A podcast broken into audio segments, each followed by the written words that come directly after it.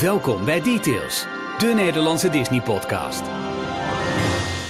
Er waren eens een radiomaker en een corona-nerd die op Twitter ruzie maakten over wat nou eigenlijk goede Disney-lectuur is. Is dat Carl Barks of is het Don Rosa? nou ja, dat antwoord is natuurlijk gewoon hartstikke duidelijk. In deze aflevering van Details gaan we het hebben over de stripwereld achter Disney, achter de Ducks. En die van Carl Barks en Don Rosa. Met speciale gast, Diederik Jekel. Hier zijn Ralf, Jorn en Michiel. Nou ja, en Diederik dus. Zo. En Diederik. Welkom in eh, Details, eh, Diederik. Ik vind het een eer en een genoegen. Dat Nou. moet ik wel zeggen. Dat eh, is eh, geheel wederzijds. Eh, nou, we gaan het zo meteen uitgebreid hebben over, eh, over de strips. Ja, we wij hebben ook hadden al... even fikse ruzie online. Hè? Even En het begon zo mooi. media. Het begon heel gemoedelijk. Maar toen zei hij dingen. Ja, en toen, toen ging het natuurlijk van kwaad tot erger. Eh, we komen er zo op. Ehm, en eh, nou ja, je, je, je bent ook welkom om in deze hele eh, details vooral mee te praten. Want nou, er is nieuws dat ook jouw expertise raakt. Ik noemde je net eh gekscherend corona-nerd. Maar dat is gelukkig nog dat je jezelf zo al eventjes had geïntroduceerd voordat de opname begon. Dus ik denk, nou, die mag ik wel even gebruiken. Absoluut. Ja, nee, no problema. Gelukkig. Eh, aflevering 197 van Details. De enige echte Nederlandstalige podcast over Disney. Je kunt ons vinden op d-log.nl. Daar vind je alle voorgaande afleveringen. Je vindt er elke werkdag het laatste Disney nieuws rond lunchtijd in de Daily Disney Roundup. En zou je ons willen volgen op Instagram of Facebook, dan doe je dat onder dlognl. En op, Insta- eh, op Twitter op eh, d-log. Ralf, hallo. Hi. Jorn, hallo. Hey. Hi. La- laten we gewoon gelijk beginnen met ehm, de mensen die eh, verwelkomen eh, mogen worden, verwelkomd mogen worden in eh, de, de Town Square, de besloten groep op Facebook. Onze mensen, onze donateurs die details steunen. Ja, en die dat natuurlijk doen via petje.af slash die log Details. Oh, oh, Ja, de had op zeggen. Ja, niet uit. te er Heb maar jij nog dat eh, fancy muziekje? Want vorig jaar was het echt een hele lange lijst die we Oh, hadden. eh, is dit een lange lijstje? nou, het valt wel mee, maar Eh, nou, dat muziekje even. is gewoon ja, wel nee, leuk. dat is goed. Ja, dan, eh, want eh, we, we- we zijn er wel dat we ook iedereen eventjes noemen natuurlijk. Ja, Of ze nou Eh, nieuw zijn of over zijn gestapt, maakt allemaal niet uit. Nee, het, het gaat om het idee. Dus gewoon. eh, eh, Ralf, kom er maar in. Deze week verwelkomen we Milo de Lyon, Thierry Sures, G.J. Kooijman, Joost van Puijenbroek, Berry Vrieling, Daniel, Peter en Pim Goedhart, Ramon van den Noord, Bob Boogaard, Veronique, Stefan Kuurstra, Desiree Dortland en deze week ook Jorn Jokker. Is het heus? Ja. Oh, wat gek. Wat leuk zeg. Nou, welkom Jorn. Ver- Verbaasde blik aan de andere kant van het scherm. Nee Jorn, maar anders kwam het eh, niet uit met het einde van de muziek. Oh, Oké, wat ja, goed. Dat ben je toch een professional. Ja. Ehm, de belangrijkste nieuwtjes van deze week. Eh, de- de- Diederik, eh, mogen we jou vragen. Eh, Wat is jou het meest opgevallen deze week eh, in de Disney-sfeer? Nou ja, ik, ik zit natuurlijk veel minder diep in die Disney-wereld eh, dan jullie. Dus ik, ik kan het een beetje meer halen over wat, wat nog zeg maar in de, de normale maatschappij waar Disney het, het tegenaan hangt. En er zijn natuurlijk twee dingen waar we maar niet over uitgepraat raken. is natuurlijk de verschrikkelijke sociale onrusten in Amerika op dit moment vanwege de, de dood van George Floyd. En natuurlijk die, die wereldwijde pandemie eh, eh, van corona. En je, je ziet dat ook Disney daar natuurlijk wat mee moet doen. Ik bedoel, eh, die, die, die parken zijn allemaal eh, gesloten op dit moment, eh, maar dat moet op een gegeven moment weer open. En in ieder geval wat heel goed is naar aanleiding van het, het, wat er gebeurd is met George Floyd en de Black Lives Matter beweging, is dat Disney ook een statement naar buiten heeft gebracht. Eh, CEO Bob Chapek en voorzitter Bob Iger en hoofddiversiteit Latondra Newton, die, die schrijven dat het maar moeilijk een plekje te geven is. En de, de quote die ze geven is: hoewel ze niet alle antwoorden hebben, ge- gebruiken we ons medeleven, creatieve ideeën en ons co- collectieve gevoel van menselijkheid om een cultuur te koesteren die de gevoelens van pijn eh, in, en onze mensen herkent. En we realiseren ons ook dat nu meer dan ooit de tijd is voor ons allemaal om onze inzet voor diversiteit en inclusiviteit overal verder te versterken. En ik denk dat het voornamelijk een heel mooi statement is, omdat ze ook aan toevoegen van eh, laten we dus nu er wat aan gaan doen. Dus ze, ze geven in ieder geval aan dat ze hun uiterste best gaan doen om binnen eh, Disney Corp eh, eh, meer aan die inclusiviteit te doen en ehm, diversiteit. En laten we hopen eh, dat dat lukt. Ehm, en we wensen natuurlijk, of ik wens in ieder geval, maar ik vast jullie ook, iedereen heel veel wijsheid, sterkte en, en wat meer respect in die verschrikkelijke situatie in Amerika. Ehm, Het coronaverhaal, uh, wat weirdly enough ietsje lichter onderwerp is dan het andere verhaal voor For a Change, um, is omdat um, uh, Disney World natuurlijk gevraagd heeft aan Orlando van hey, kunnen we weer open? En Magic Kingdom en Animal Kingdom die gaan dus uh, als eerste open op 11 juli. Um, uh, Epcot en Hollywood Studios uh, volgen op 15 juli. En uh, als je daar naartoe wil, dan moet je wel mondkapjes dragen en je temperatuur wordt gemeten voordat je naar binnen gaat. En er zijn nog wat andere maatregelen, dus lees je daar goed op in. Maar het probleem is nu, Rutte heeft um, zojuist, of gisteren, afhankelijk van wanneer dit exact uitgezonden wordt. Of wanneer dit luistert, misschien Onlangs. luistert je dit wel uh, in december. Dan is het vele maanden geleden. Weet je nog, corona? Ergens in het verleden was er een moment dat onze minister-president Mark Rutte iets vertelde over um, uh, of we op reis mogen of niet. En bij die persconferentie vertelde hij dat um, uh, binnen Europa heel veel weer open gaat, maar buiten Europa echt nog niet. En dat heeft ermee te maken hoe veilig, uh, hoe vergelijkbare veiligheid er eigenlijk is tussen landen. En als je kijkt naar hoe de sfeer nu in Florida is, wat daar gebeurt en het ge, uh, de, hoe heet dat, de hoeveelheid corona en dergelijke, vraag ik me af hoe lang het duurt. Hou er in ieder geval rekening mee dat als je nu naar Orlando gaat en je komt weer terug, moet je twee weken in zelfquarantaine. Dat hoe dan ook. Ik hoor dus, vijf weken vakantie hier.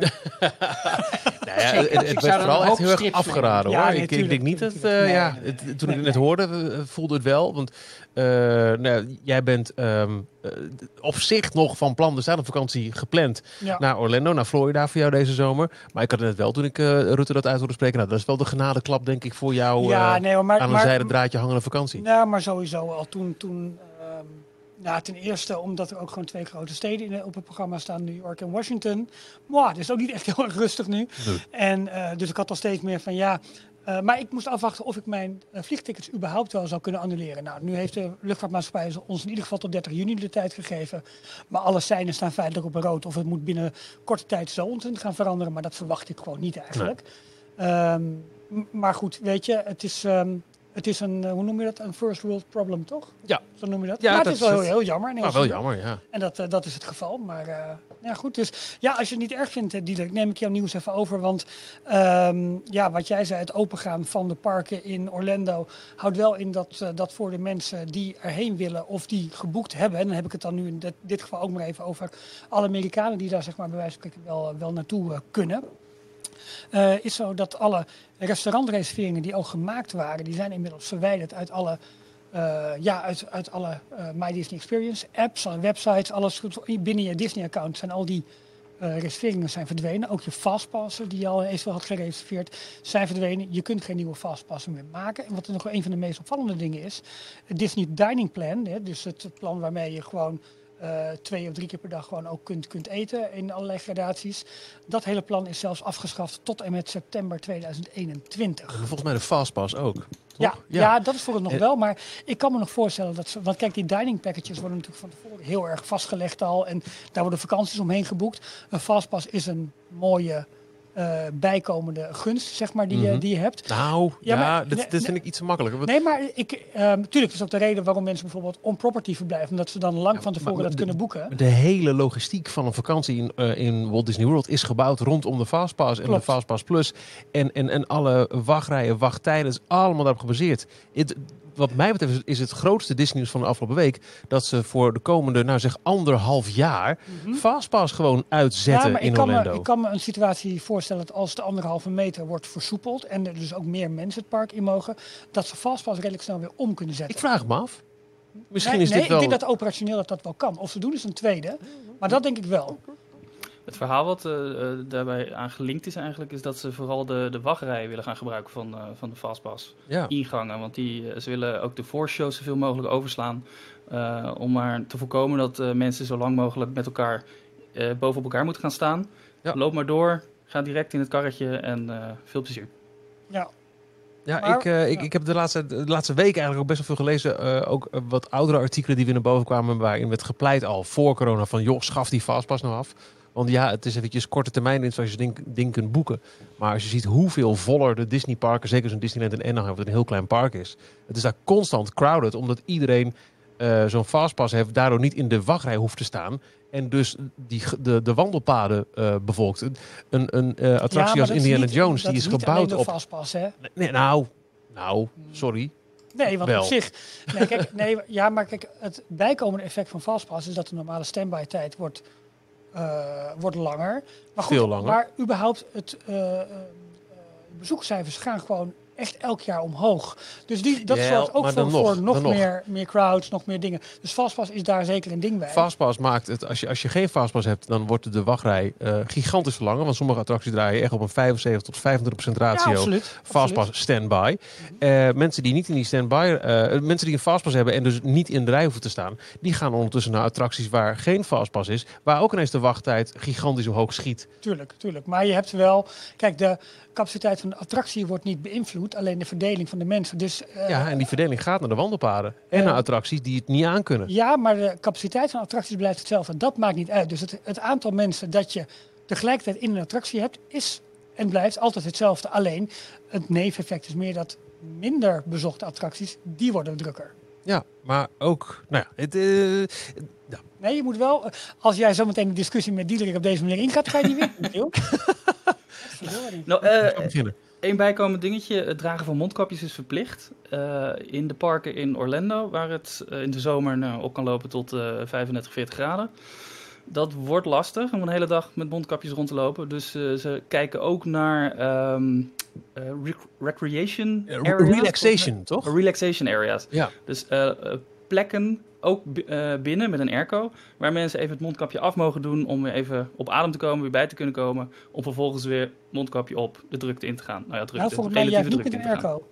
Nee, juist niet, hè? De, de, de Nee, volgens mij gewoon, gewoon eh, deuren en ramen open. En een maar paar wel- kaas met, met waaiers. Dat denk ik, ja. ja. Ja, nou, er zijn genoeg van die palmbladeren waarmee dat Is wel zo, ja. op zich wel, eh, op zich wel prima. Eh, eh, mijn nieuws, ik, ik pak hem gelijk even over, want het was deels geleerd aan jouw verhaal. Inderdaad, het afschaffen van Fastpass. En als we dan heel veel kijken naar de Europese situatie, eh, met name Frankrijk, waar onze Disney Resort ligt, per 22 juni, you know, mag eh, de zone waar eh, Disneyland Prijs in ligt eh, ook weer eh, eh, attractieparken openen. Dat is onder andere al te zien in Park Asterix. Hè? Eh, eh, dat ligt vlakbij. Dat weet Mhm. iedereen die wel eens met de auto naar Disneyland Prijs is geweest. Zie je eerst Asterix op die rot zitten. Ik ben nog nooit binnen geweest en toch een keer doen. Ja. Dat gaat 22 juni open. Dat geldt ook voor eh, Village Natuur, het eh Center Parks eh, complex bij Disneyland Parijs. Disneyland Parijs heeft nog niks bekendgemaakt en zwijgt nog steeds in alle talen. Wat leuk is, want ze spreken daar ook heel veel talen. Dus eh, eh, alle voice-overs zeggen niks. Ik denk dat we ook serieus niks zeggen. Want als het park gewoon open gooien, dat we op een gegeven moment gaan Kijk- kijken of er mensen komen. net, net als met de ratatouille. Dat was echt al drie jaar open voordat, eh, voordat de reclamecampagne op ging starten. dat is niet waar. Eh, maar dat vind ik wel opvallend. Eh, Er gaat ergens online een gerucht dat het op 11 juli open zou gaan. Maar dat is, Hmm. heb ik, dat is één gerucht. Een paar mensen retweeten dat. En, en verder is het gissen. Maar 22 juni mag het weer open. Ja. De vraag is hoe snel hebben ze alles daar intern op orde? Nou, ook bij het nieuws wat eh, premier Rutte net zojuist vandaag, gisteren, Onlangs. gisteren, wanneer je dit ook hoort, bekend heeft gemaakt, 3 juni. is dat Frankrijk nog niet in de eerste eh batch met landen zit waar Nederlanders naartoe mogen. Maar ze verwachten wel dat het pas van, of dat het ergens rond juli wel al. eh, Oh, die had ik even. Dat is zou niet per 15 juni al? Nee. Oh. Wat ik wel apart vond, want bijvoorbeeld Italië zat er wel bij. Ehm, maar Zwitserland ook- ook weer niet. Maar hoe kom je Het heeft ook in te maken Italië? met wat andere landen van, van ons vinden. Hè? Dat is een beetje het lastige. Wij kunnen wel bepalen dat we naar andere landen willen, maar er zijn gewoon andere landen die zeggen: rot op met je Nederlanders, we Ja. hebben geen zin in je. Ik hoor net dat wij in Dus- dus dat is 2030 naar België mogen. Wat is eh, jouw nieuws, eh, Jorn, van deze week? Ja, ik had een hele lijst. Ik, eh, Ja, je ik moet er eentje doen, hè? Mag ik er echt maar eentje doen? Ja. Naar, naar- naar je nieuwtje. Vraag niet naar wat heb je deze week gedaan. Nee, eh, ja, het belangrijkste was natuurlijk wel dat, eh, dat Space Mountain eh, deze week 25 jaar eh, bestond. Ja. 1 juni 1995 geopend. De mooiste, de mooiste die er ooit was en die er niet meer is. Ja, Ze maakten in een tweet daarover wel een kapitale blunder. Hè? Dat eh, Space Mountain, of uh, Hyperspace Mountain 25 jaar bestond. Ja, ja dat ja was zo, ook zo, heet de attractie nu. Ik snap het ergens ook wel. Tuurlijk, maar dat eh, d- ze ook zeggen. het is, eh, voor de fans is het natuurlijk wel eh, eh, zout in een open wonde. Ja. Want we willen allemaal de oorspronkelijke versie terug. De- de- Ben jij daar bekend mee, Diederik? Met eh, eh, hoe Space Mountain ooit was en wat er daarna mee is gebeurd in Parijs? Nou, eh, ik heb Space Mountain in Amerika eh, heb ik meegemaakt. Ehm, ik heb alleen nooit Space Mountain in Europa meegemaakt. Omdat toen ik naar... eh, ik ben naar eh Euro Disney geweest voordat Space Mountain er was. Toen het ook nog echt zo, denk ik. 92 ben ik er naartoe geweest. Hij is ook in echt 92 waar. geweest. Hij Ja. is gewoon in het openingsjaar is hij er naartoe geweest. Ja. En daarna nooit meer aan. nou, weinig veranderd wordt. Ehm, ik ben heel erg benieuwd. eh, ik ga dat zeker. Ik, ik was echt toevallig weer, weer een paar maanden geleden aan het kijken, vlak voor corona. Ik dacht, oh, daar heb ik zin aan. Maar ehm, nou ja, moet even wachten. Dat heeft wachten. ja. Maar als jij de Space Mountain uit Amerika kent, dan staat je wel heel wat te, te, te wachten als je in, eh, Ja. in Parijs in Space Mountain stapt. Want het is echt een hele unieke attractie. Hij gaat over de kop, hij heeft een lancering. eh, en hij had hele gave onboard audio. Ook een van de eerste grote eh, achtbanen met gesynchroniseerde onboard audio. Vet. Ehm, maar, eh, nou en, en wat wel mooi was, is Ja. dat Inside Ears, die hadden eh, speciaal voor de fans een, een ronde tafelgesprek eh, online gezet op YouTube. Dat is nog steeds terug te kijken trouwens. Space Mountain de la Terre aux étoiles, dus tussen de sterren. Ehm, waarbij ze met ehm, eh, twee Amerikanen en ik dacht een Canadees en een Franse Imagineer de attractie hebben besproken. En ook alle, alle drie de versies, dus ook Mission 2 en Hyperspace Mountain. Ik En, denk eh, eerlijk gezegd, eh, Diederik, dat jij de oorspronkelijke versie wel eh, heel erg zou kunnen hebben waarderen. Want het hing eh, heel erg op, eh, een beetje op de wetenschap uit eh, nou, 1800 zoveel, denk ik. Hè? Gebaseerd op het... idee, wat wat zei je, sorry? beetje dat steampunk-achtige Ja, heel erg. Gevoel. ah, cool. Het ging uit van de Baltimore Gun Club en het verhaal van Jules Verne, waarbij dus eigenlijk naar de maan werd geschoten. Dus er staat ook een enorme. Eh, eh, Een kanon. Een kanon staat er inderdaad. En daar word jij dus eigenlijk als passagier naar de maan geschoten. En, eh, en ja, dat werd vergezeld door mooie muziek en mooie beelden onderweg. En het was, het was uniek. Er zat zeg maar geen bekend, ja, hoe wij dat noemen, IP, intellectual property, zat er aan vast. Het was gewoon, dit was de attractie. Nou goed, toen werd het op een gegeven moment missie 2 en nu is het dan helemaal aan Star Wars gelinkt. En is het het, eh, het originele idee van het afschieten naar de maan volgens eh, Jules Verne is, is verlaten. En dat is heel zonde. Vooral de Ik fans die... wel eh, dat de IP van, van eh, Jules Verne combineren met die dat van George Lucas, dat dat ook wel een complex verhaal zou zijn. Ja. Ja. Ja, maar dat is in feite wat er gebeurt als je kijkt nu naar het uiterlijk van Space Mountain. De buitenkant is nog steeds dat, dat steampunk Jules Verne verhaal en binnen is het Star Wars. En vooral eh, de, de diehard fan community die, eh, die vraagt al heel lang Bring Back the Moon. Eh, breng het originele verhaal terug wanneer je naar de maan wordt geschoten. Die maan ook in de oorspronkelijke Space Mountain had een beetje dat, eh, dat eh, uiterlijk uit de Georges Méliès films. Hè? Die, die, die hele oude... Leien, manen en zo. Ja, Ja. en dan werd hij weer boos en dan ging je weer naar beneden. En, en vooral die, die emotionele lading die in die soundtrack zat, dat was eigenlijk al gelijk de nek omgedraaid met Mission 2. Want het was een heel erg futuristische eh, Ja. soundtrack ineens. En ik vind Star Wars vind ik vermakelijk. Jorn en ik hebben hem eh, gedaan vlak voor de opening nog. En dat, dat- we vonden hem echt heel erg leuk. Ja, vooral het moment dat je, je, je wordt eh, eh, in je stoeltje, je doet je beugel naar beneden en je wordt gelanceerd. Of tenminste, je gaat uit het station wegrijden en dan meteen die bombastische Star Wars. En ja, dat, eh, dat deed wel echt heel veel. was wel mooi. Maar niet zo mooi als het origineel. Maar goed, die, die, dat, dat ronde tafelgesprek is gewoon nog op, eh, op YouTube terug te kijken op het officiële kanaal van Disneyland Parijs. Ja, en wel, eh, wel grappig, want je begon net over eh, het verhaal erachter. Dus het verhaal van Jules Verne. Eh, die heeft in zijn eh, From the Earth to the Moon omschreven waar eh, zo'n kanon uiteindelijk gebouwd zou moeten worden. En wat bleek nou? Hij heeft dat in 18 zoveel ergens gedaan. Eh, hij beschreef dat als het moet zijn in, in Florida, het midden van Florida. Want dat is de optimale locatie om eh, de ruimte in te schieten. En uiteindelijk is dat ook de plek waar Cape Canaveral gebouwd is, waar men de raket naar de maan heeft afgeschoten. wat leuk. Maar ja, no ook deze week Ja, SpaceX. Ja, SpaceX. Of vorige maand. Of... Ja, onlangs. Ja, heel vet. Hebben jullie gekeken? Ja. Zeker. Ja, wat Het vond jij ervan, Diederik? Ja, ik word er als een kind zo blij van. Ehm, zeker in deze nare tijd was het even heel fijn om, om even gewoon iets positiefs te zien en iets, iets gaafs. En dat gewoon a- 18 jaar geleden die, die, die eh, weirdo Musk eh, zegt van... Goh, ik ga gewoon een raket en mensen 400 kilometer de lucht in brengen en dat gaat geen probleem worden. En iedereen zei, Musk, je bent een weirdo. En nu, nu is het een succesvolle weirdo. Ik bedoel, hij, het is hem gewoon gelukt. En, en het is ongelooflijk knap en vet en... Ehm, en ik vind het ook zo lekker dat zij ook gewoon een beetje de dramatiek begrijpen. Want het is gewoon een bedrijf wat gewoon houdt van. Je hebt ook gewoon twee mensen die het uitleggen, die er ook gewoon een beetje leuk of sexy uitzien. Die het gewoon goed kunnen vertellen. Er zitten overal camera's, je kan het goed zien, weet je wel. Touchscreen paneel, dat vond ik ook echt super vet.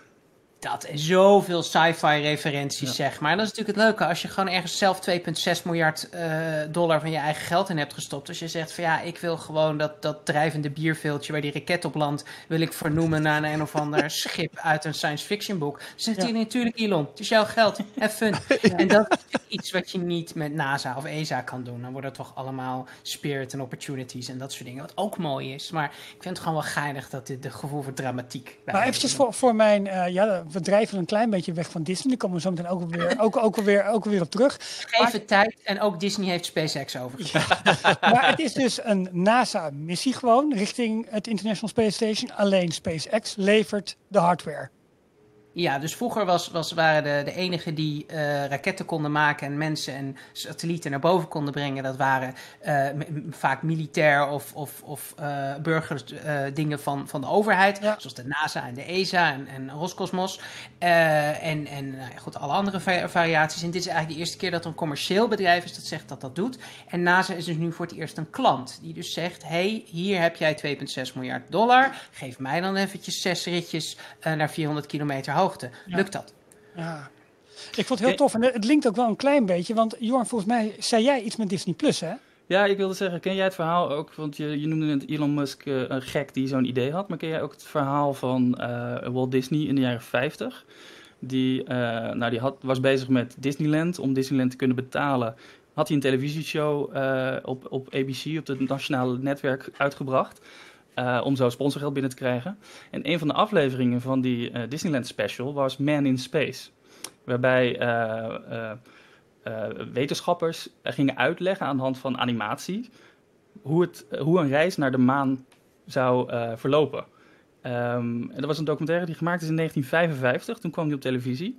En het verhaal gaat dus dat, ik dacht, de president van, van die periode, die heeft die special gezien. Die heeft erop om gevraagd om eh, een kopie van die eh, film naar het Witte Huis te, eh, te verschepen. Omdat hij het wilde laten zien van dit is het, het setje wat we nodig hebben. Het, het kan gewoon. Wij kunnen als Amerika mensen op de maan zetten. Dat is heel vet. Dat is, either way is dat gewoon een heel vet verhaal. En die documentaire, Man in Space, komt op 26 juni, als het goed is, eh, op Disney+. Plus. En, en het refereert natuurlijk ook weer naar het begintijden van, van Tomorrowland en Disneyland in Anaheim. Waarbij Walt dus ook eigenlijk... Nou, eh, Tomorrowland was inmiddels al een paar keer achterhaald en het heeft doorstarts gemaakt, elke keer met nieuwe toekomstbeelden. Maar in het begin was daar het centerpiece van het land, was ehm, de Rocket to the Moon. Eh, het grote TWA eh, dat daar stond, eigenlijk een raket. Eh, dat was de entree voor een, ja, een, een soort simulatieattractie eigenlijk met beeldschermen boven en onder je. Waarbij de reis naar de maan werd gesimuleerd. Toen al in 1956 is dat volgens mij opengegaan. Ja. Dat weet ik niet helemaal zeker. Maar het leuke daarvan is, ehm, als je dus ook kijkt naar, eh, naar hoe de raket was en wat het idee erachter was, lijkt het wel een klein beetje op, ehm, op, de, op de raket die nu voor SpaceX is, eh, is gebruikt. Want wat staat er ook bij? Eh, het wordt gestabiliseerd door gyroscopen. Het zou gecontroleerd worden door automatische piloten en magnetische tapes. Dus ja, dat is eigenlijk gewoon de, de, de, de hardware tapes eigenlijk. Of hoe noem je dat? De, de, de, de, de- Computers van nu. ja, de, de datacassettes, noem het zo maar eventjes dan. Een datacassette. Landing meer. landing tail first, no airfoils or wirings would be necessary. It's vertical descent controlled by its jets. Oftewel, dat is dat die raket dus ook eigenlijk weer kan landen op zijn pootjes. Nou, wat hebben we gezien? Die raket is van de week afgevuurd. Op een gegeven moment valt het Nou ja, wat stuk hebben we gezien? Wat hebben we gezien? Vlak voor het ding landen viel de verbinding weg. Twee seconden, ah, hij staat er, wat leuk.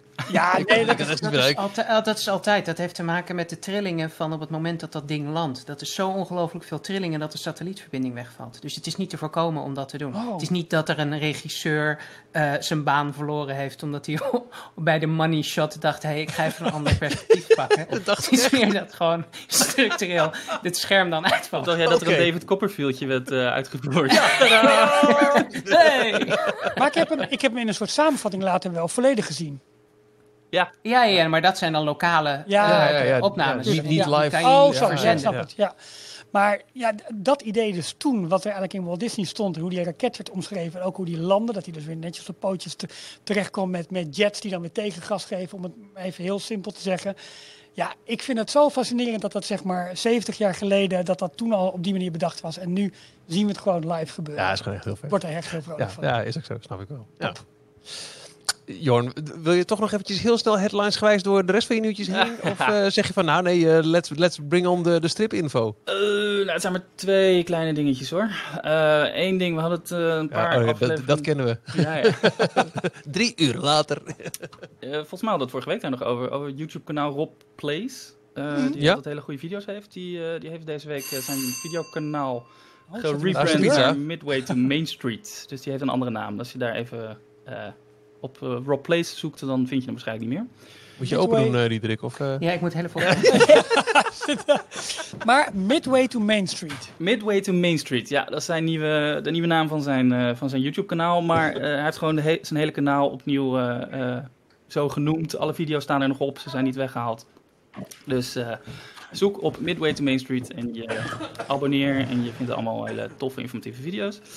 Cool. Eh, en een ander dingetje wat ik ook wel interessant vond, is dat ehm, er is een e-mail opgedoken dat Disney Plus eh, op zoek is naar eh, hardcore fans om een official Disney Plus fan community op te richten.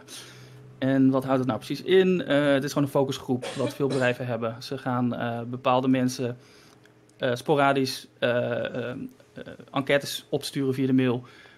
Om vervolgens eh, de dienst te kunnen verbeteren. Dus eh, daar zijn ze, ik denk in Amerika alleen Dat maar. is wel echt de beste marketing pitch die ik ooit gehoord heb. Voor willen jullie alsjeblieft iets voor ons doen? ik weet niet of je heel veel luisteraars overtuigd hebt om nu echt in te gaan schrijven. Kenden we ook maar een paar Disney-fans, hè? Ja, dat zou wat anders zijn. Oh, jammer dit. Nee, volgens mij kan je ook helemaal niet opgeven. jullie kunnen gewoon uitgekozen worden. Dus, eh, Oh, oké. Ah, oké. goed. Nou, ik heb een slechte ervaring met het direct mail van Disney. Want ik krijg nu alleen maar in mijn mailbox: dit is gecanceld, dat is gecanceld. Hé, hey, je reis is aangepast. Misschien moet je even checken. Het is echt het ene na het andere. Het is echt om, om, om van te janken gewoon. Ah, Ja. jongen toch. Nou, zielig. There. Ehm, ja, dit begon ehm, bij, een, eh, bij een andere podcast. Eh, de Perfecte Podcast. Dat is een, eh, een podcast van, eh, van een oud collega van me, eh, Koen Maas. Die gaat over Suske en Wiske. Ehm, ik eh, vind Suske Wiske leuk, maar ik, had niet, ik luister de podcast niet zo eh, ontzettend trouw dat ik alle afleveringen eh, van voor naar achter heb geluisterd. Maar hij had de laatste eentje online gezet met een ander oud collega van me, eh, inmiddels 538 DJ Sander Landiga. En het ging wat breder dan alleen Suske en Wiske. Het ging over zijn immense liefde voor strips. Nou, dat wist ik ook wel nog van, van vroeger al. En al luisterend ben ik ook weer door mijn eigen stripverzameling gegaan. Stond ik met, met, met, met mijn AirPods in, in, in mijn werkkamer al die boeken weer de rug te bekijken uit de kast. En ik denk, oh ja, mooi. En ik werd ineens weer helemaal overvallen door een liefde voor strips. Ehm, en ik heb dat op eh, Twitter gezet. eh, dat ik het zo fijn vind dat, dat eh, een, een, een prominent persoon als Sander Lantinga zich zo uitspreekt. ook in die podcast over, het is niet kinderachtig, het is mooi. Strips zijn fantastisch. En ik gooide daar wat over op Twitter. En nou, een van de mensen die daar- daarop reageren, dat was jij, Diederik. Ehm, ik noemde een paar voorbeelden. Bijvoorbeeld eh eh, Gilles de Geus uit Nederland. eh, Asterix hebben we volgens mij ook vast wel genoemd. En ik noemde ook Karl Barks. Want dat is voor mij een, een ontzettende held uit de stripgeschiedenis. Ik zal zo meteen even kort uitleggen waarom. En waarom ik hem zo fantastisch vind. En toen eh gooide jij... Ja, oh, en vergeet ook vooral Don Rosa niet. Op Twitter. Klopt het Ja, tot zover, hè? Dat heb ik geweten. Ja, tot nu toe is het, is het helemaal helder. En ik vind het ook, ik ben het ontzettend met je eens. Dat, dat zei ik volgens mij ook, voordat we in deze ja, ja.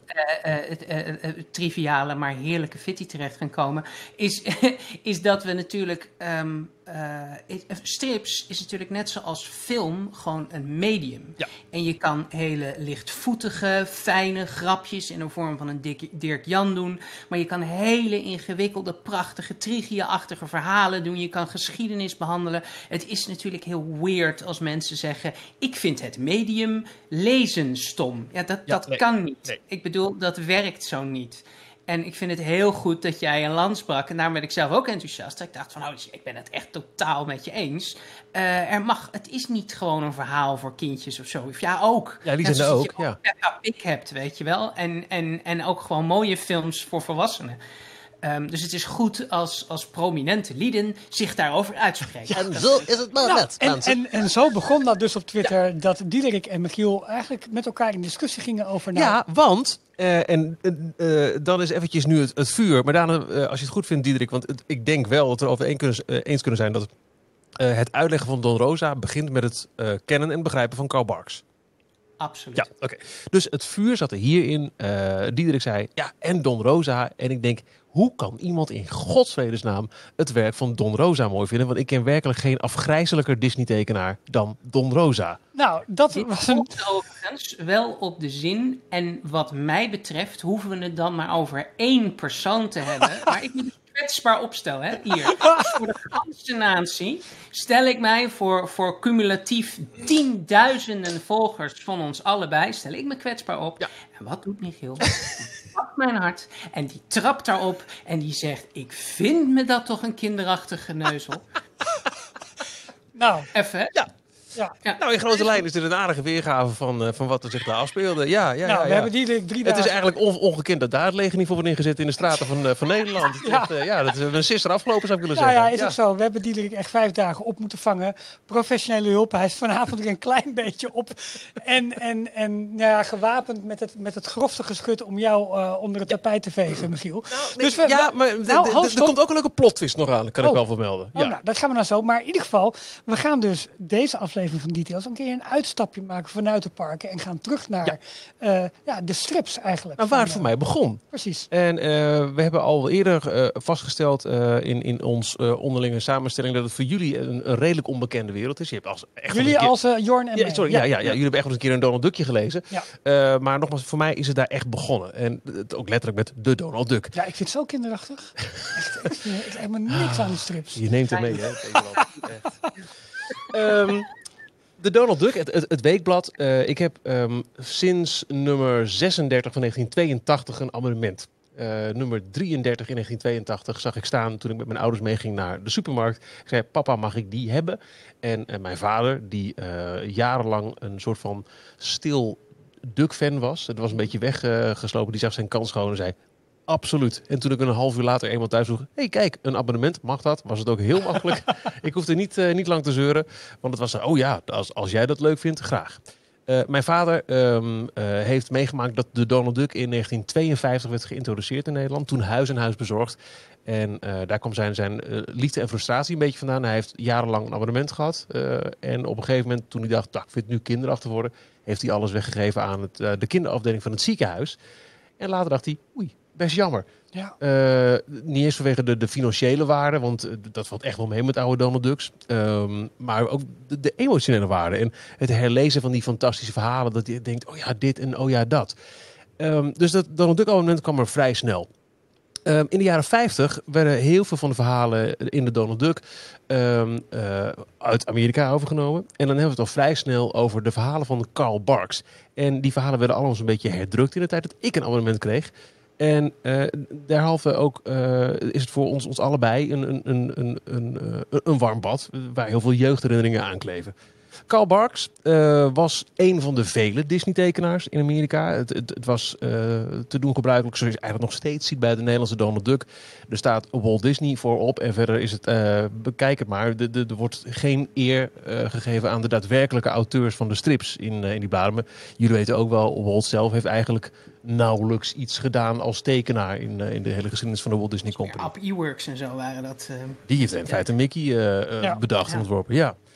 Ehm, maar wat op een gegeven moment wel de lezers van Walt Disney's eh, comics eh, opviel, was dat er toch wel één tekenaar was die stak er met kop en schouders bovenuit. En hij werd de Great Duck Artist genoemd. En later, ik geloof echt pas in de jaren tachtig, is door eh, speurwerk van een paar fanatieke fans zijn naam naar boven gekomen. En dat bleek dus Carl Barks. Eh, Carl Barks, eh, begonnen op de animatieafdeling van, eh, van Disney, eh, maakte ehm, in grote lijnen twee te onderscheiden verhalen. Hij was ehm, eh, de meeste van de tien pagina verhalen.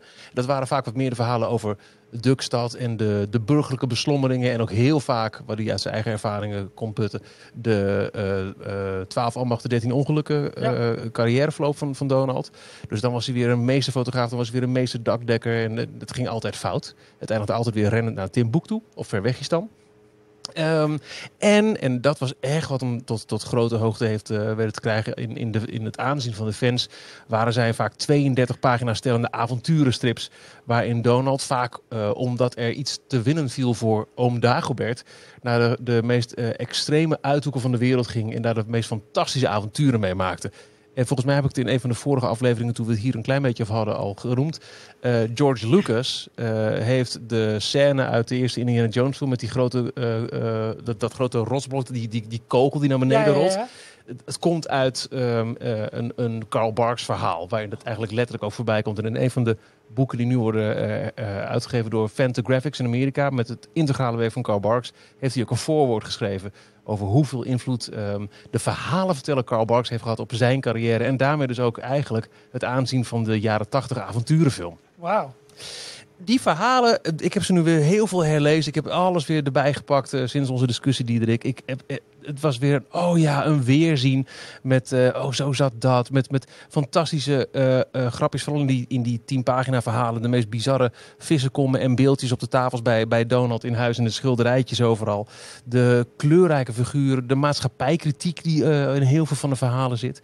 Ja, Karl Barks is een held voor mij. En hij is... Um, de, de maker, niet alleen van fantastische verhalen, maar ook van het hele universum. Donald als figuur is een vrij eendimensionaal figuur. Namelijk, uh, hij is altijd boos en altijd opvliegend. Uh, maar uh, Karl Barks maakte hem ook een, een burgerman en een avonturier. Karl Barks bedacht Oom Dagobert. Karl Barks bedacht Willy Wortel, de zware jongens, Dukstad. Uh, Oma Duk, uh, heel veel van die uh, Guusgeluk. het hele universum. En dit vind ik een interessant ding. En daar ga jij zo over door, Diederik. Hij maakte een, een universum achter het figuur Donald Duck. En wij kennen als Disney-fans het Star Wars-universum. We weten dat er plannen zijn voor een Indiana Jones-universum. Dat dat ook moet uitdijen. Ja. Maar dit is iets wat al heel lang gebeurt. Carl Barks maakte een Duck-universum. En Don Rosa... Nou, laat, geef dan nu Diederik het woord. Want uh, de Karl exact. Barks pitch, Dit is mijn liefde. pitch is nu al, nu al mooi opgezet. Uh, Diederik, dan ja, waarom dan ja, wie, toch? wie is het? En, ja, wie ja, is het? en, en waarom, waarom jouw liefde voor hem? Nou, laten we allereerst even zeggen, dank je wel oprecht voor, voor dit, dit betoog over Barks. Want dat, ik, ik kan het hier niet meer mee eens zijn dan dit. Ik bedoel, hij heeft het gestalte gegeven, hij heeft het bedacht. Hij is de aartsvader en in die zin is het natuurlijk altijd weird om überhaupt te willen gaan zeggen dat er iemand beter zou zijn dan de granddaddy uh. Maar er zijn een paar dingetjes die je zegt waarvan ik denk, ja, en dat is toch net waarom ik eigenlijk van Don Rosa ik weet niet of je meer. Ik weet niet of het een wedstrijd per se moet zijn. Maar voor het gesprek is het leuker als Ja. ik daar wel full pool voor ga. Ja, laten we dat Ehm, doen. uiteindelijk ga ik gewoon een lans breken waarom ik vind dat Don Rosa een betere verhalenverteller is dan Karl Barks. En dat Karl Barks eh, fantastische karakters heeft bedacht, maar ze heel erg eendimensionaal achtergelaten heeft. Zo. En dat Rosa de volgende stap gemaakt Zo, zo, zo, zo, zo. Ik zet hem hard in. Ja, En ja tot zover de gezellige No aspecten van deze podcast. Oké, dus, eh, maar goed, laten we, laten we heel eventjes eh, eh, beginnen. Allereerst, zeg maar, mijn liefde voor strips komt ook absoluut van mijn vader. Eh, hij nam mij mee naar stripwinkel Blunder in Utrecht. Oh. Ehm, en daar eh, heb ik echt de happiest childhood memories gehad. Hij heeft mij laten zien ook hoe je echt, echt zo'n lijstjes moest maken en die strips bijhouden en op zoek gaan en langs de stripdagen gaan. En Ehm, hij heeft me aan nieuwe strips blootgesteld. Hij heeft, eh, heeft eh, een enorme verzameling van, van meer voornamelijk de, de Belgische, van, van Robert Does en tot inderdaad een Trigie, tot een weet ik veel. Hij is heel erg allround. Ik ben altijd zelf heel erg Disney-minded geweest. En dan vooral Donald Duck, alle pockets die ooit zijn uitgekomen. eh, de beste verhalen van het weekblad inderdaad. Nou, ik dan sinds 89. Ehm, eh, en, en de Donald Duck Extra hadden we het ook altijd. En daar kwam uiteindelijk Don Rosa namelijk om de hoek zetten. Toen ik die foto van jou zag op Twitter, dat je door je Donald Duck Extra heen aan het gaan zat, dacht ik van ja, weet je, I'm a lover, not a fighter. Ik bedoel, hoe kan ik daar nou ooit boos op zijn? Maar goed, Don Hugo Rosa, ehm, zoals die eigenlijk heet, woont op de grens van Kentucky en Indiana, in het hart van Amerika. Ongeveer vijf uur rijden ten zuiden van Chicago. En als je langs de eindeloze maisvelden gaat, een hectare en hectare naar grazend vee, kom je uit bij een huis met een van de allergrootste stripverzamelingen ter wereld. Er is geen grotere liefhebber van strips dan Kino Don Rosa, zeg maar. En de liefde voor Barks die wij allebei voelen, die is bij hem nog een duizendvold aanwezig bij hem. Het huis is gevuld met eindeloos veel Disney-figuren. En ergens zit daarin een striptekenaar die in Europa wereldberoemd is. Een celebrity in Finland, maar onbekend in de Verenigde Staten. En als hobby verbouwt hij hete pepers. Hij is daar in de buurt geboren op 29 juni 1951. één jaar dus voor de eerste Donald Duck in Nederland uitkwam. En een week na mijn verjaardag, althans 22 juni, moest ik al gezegd hebben. Um, en als kleine jongen uh, kwam hij in aanraking eigenlijk met de Donald Duck strips die hij dan leende van zijn oudere zus. Het is een verhaal wat we allemaal wel herkennen, zeg maar. Na verloop van tijd had hij het gevoel dat hij die Donald Duck wel een beetje uh, door had en dat er weinig nieuws was. En ook als jonge jongen had hij toen door dat er sommige Donald Duck strips echt verschrikkelijk waren en sommige heel erg goed. En ook als jonge jongen herkende hij dus gewoon de Barksen van de niet-Barksen. Nou, hij groeide op, die stripverzameling begon serieuze vormen aan te nemen. In de jaren 70 stortte in Amerika de stripmarkt eigenlijk totaal in. In Europa werd nog heel veel aan Disney strips gedaan en verkocht, maar in de VS leek het allemaal een beetje doods te zijn. Nou, inmiddels is hij dan aan het werk als ingenieur voor het bedrijf van zijn opa. Rosa's vader, uh, Hugo Rosa, die werd geboren in Italië, in de buurt van Venetië. En uh, die papa, die is als kleine jongen in de, tijdens de Eerste Wereldoorlog naar de Verenigde Staten verhuisd. En de opa van uh, Don Rosa, de Giacchino, en daar komt Kino ook vandaan. die startte een bedrijf met Kina Rosa Company. En dat zou later geërfd worden door hem. En dat zou ook later de naam worden van zijn strippersona.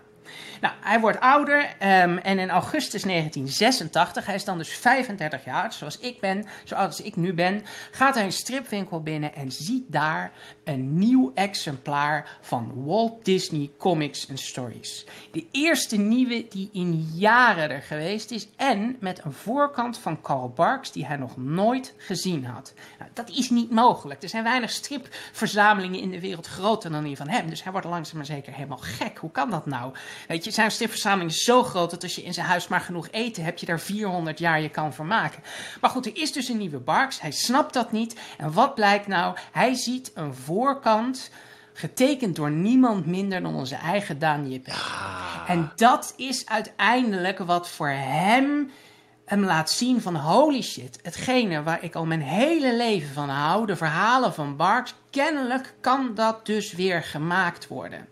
En hij is, laten we wel wezen, Daan Jip is eigenlijk de echte opvolger van Karl Barks. Um, daar kunnen we gewoon chauvinistisch over zijn. Qua tekenstijl is dat gewoon helemaal duidelijk. Eens. Nou, en als jij dan zegt dat Rosa niet kan tekenen en dat het kinderachtig is dan ben je oprecht in heel erg goed gezelschap, uh, Michiel. Want ook Don Rosa zelf zegt dat. Hij erkent absoluut zijn meerdere qua tekenen in ieder ander en zeker in Jippes. Nou, niet de Italiaanse meuk, want laten we wel wezen, de Italiaanse Donald Duck steekstijl nee, dat is, is walgelijk. Maar goed, um, het werd uitgebracht, uh, die strips, door een vriend van hem, die had leren kennen, door een klein stripuitgeverijtje genaamd Gladstone. En de, Amerikaanse mensen weten dat al, dat is Guus Geluk in uh, de Verenigde Staten. En dat hebben ze gekozen, zodat het dan misschien wat, ge, um, wat geluk zou brengen. Nou goed, hij schreef aan die eigenaar: luister, we kennen elkaar van stripbeurzen en zo. En ik ben geboren om het verhaal van Dagobert te schrijven en te tekenen. It's my manifest destiny. De lotsbestemming heeft hij geschreven. Hij neemt ontslag van zijn familiebedrijf. Hij verpatst dat. Um, gaat enorm terug qua geld.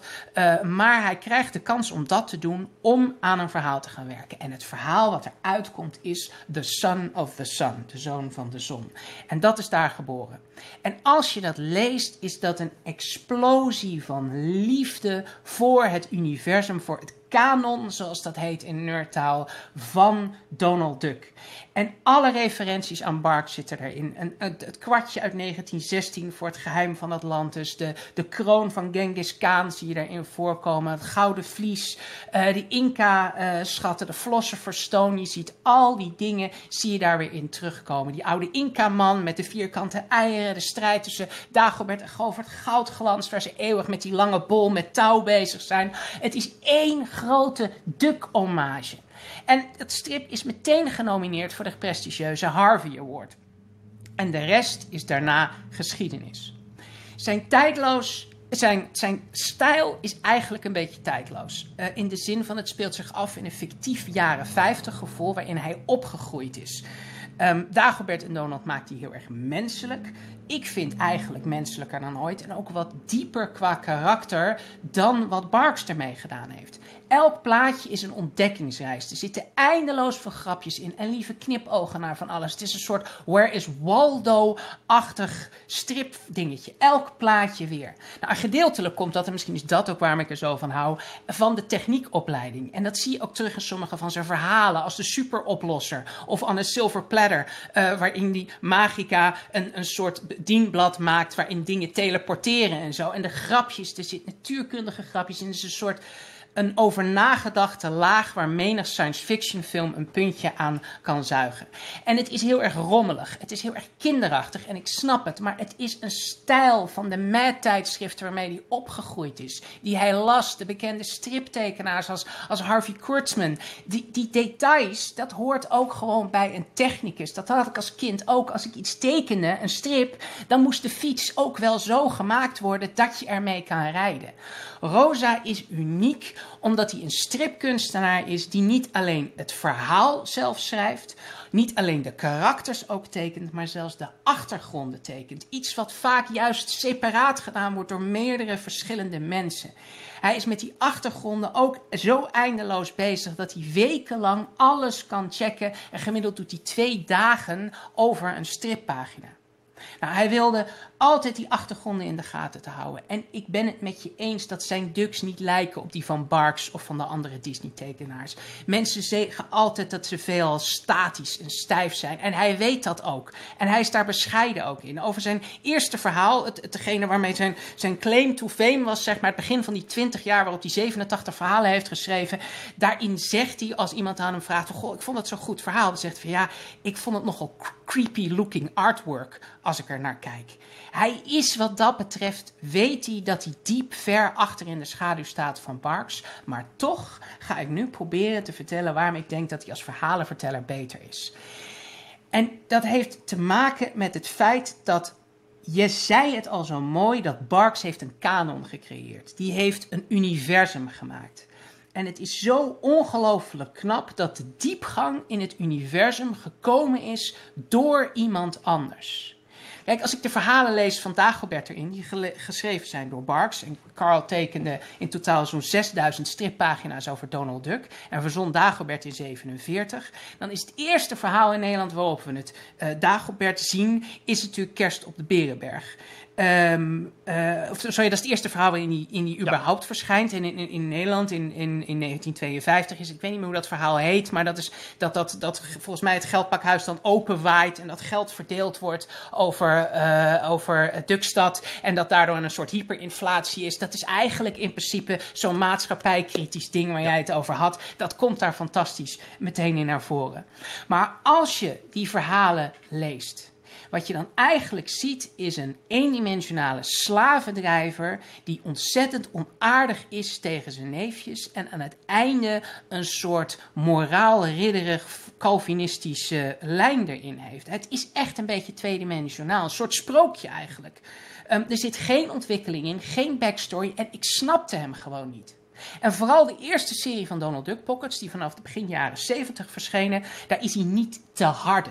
Hij is een slavendrijver. Hij slaat de, die kinderen. Hij slaat Donald Duck. En ik, ik werd daar gelukkig toen niet aan blootgesteld. Dat was pas veel later, want ik ben natuurlijk te jong. En ik werd dus met een ietsje softere jaren 90 Dagobert voornamelijk mm. opgegroeid.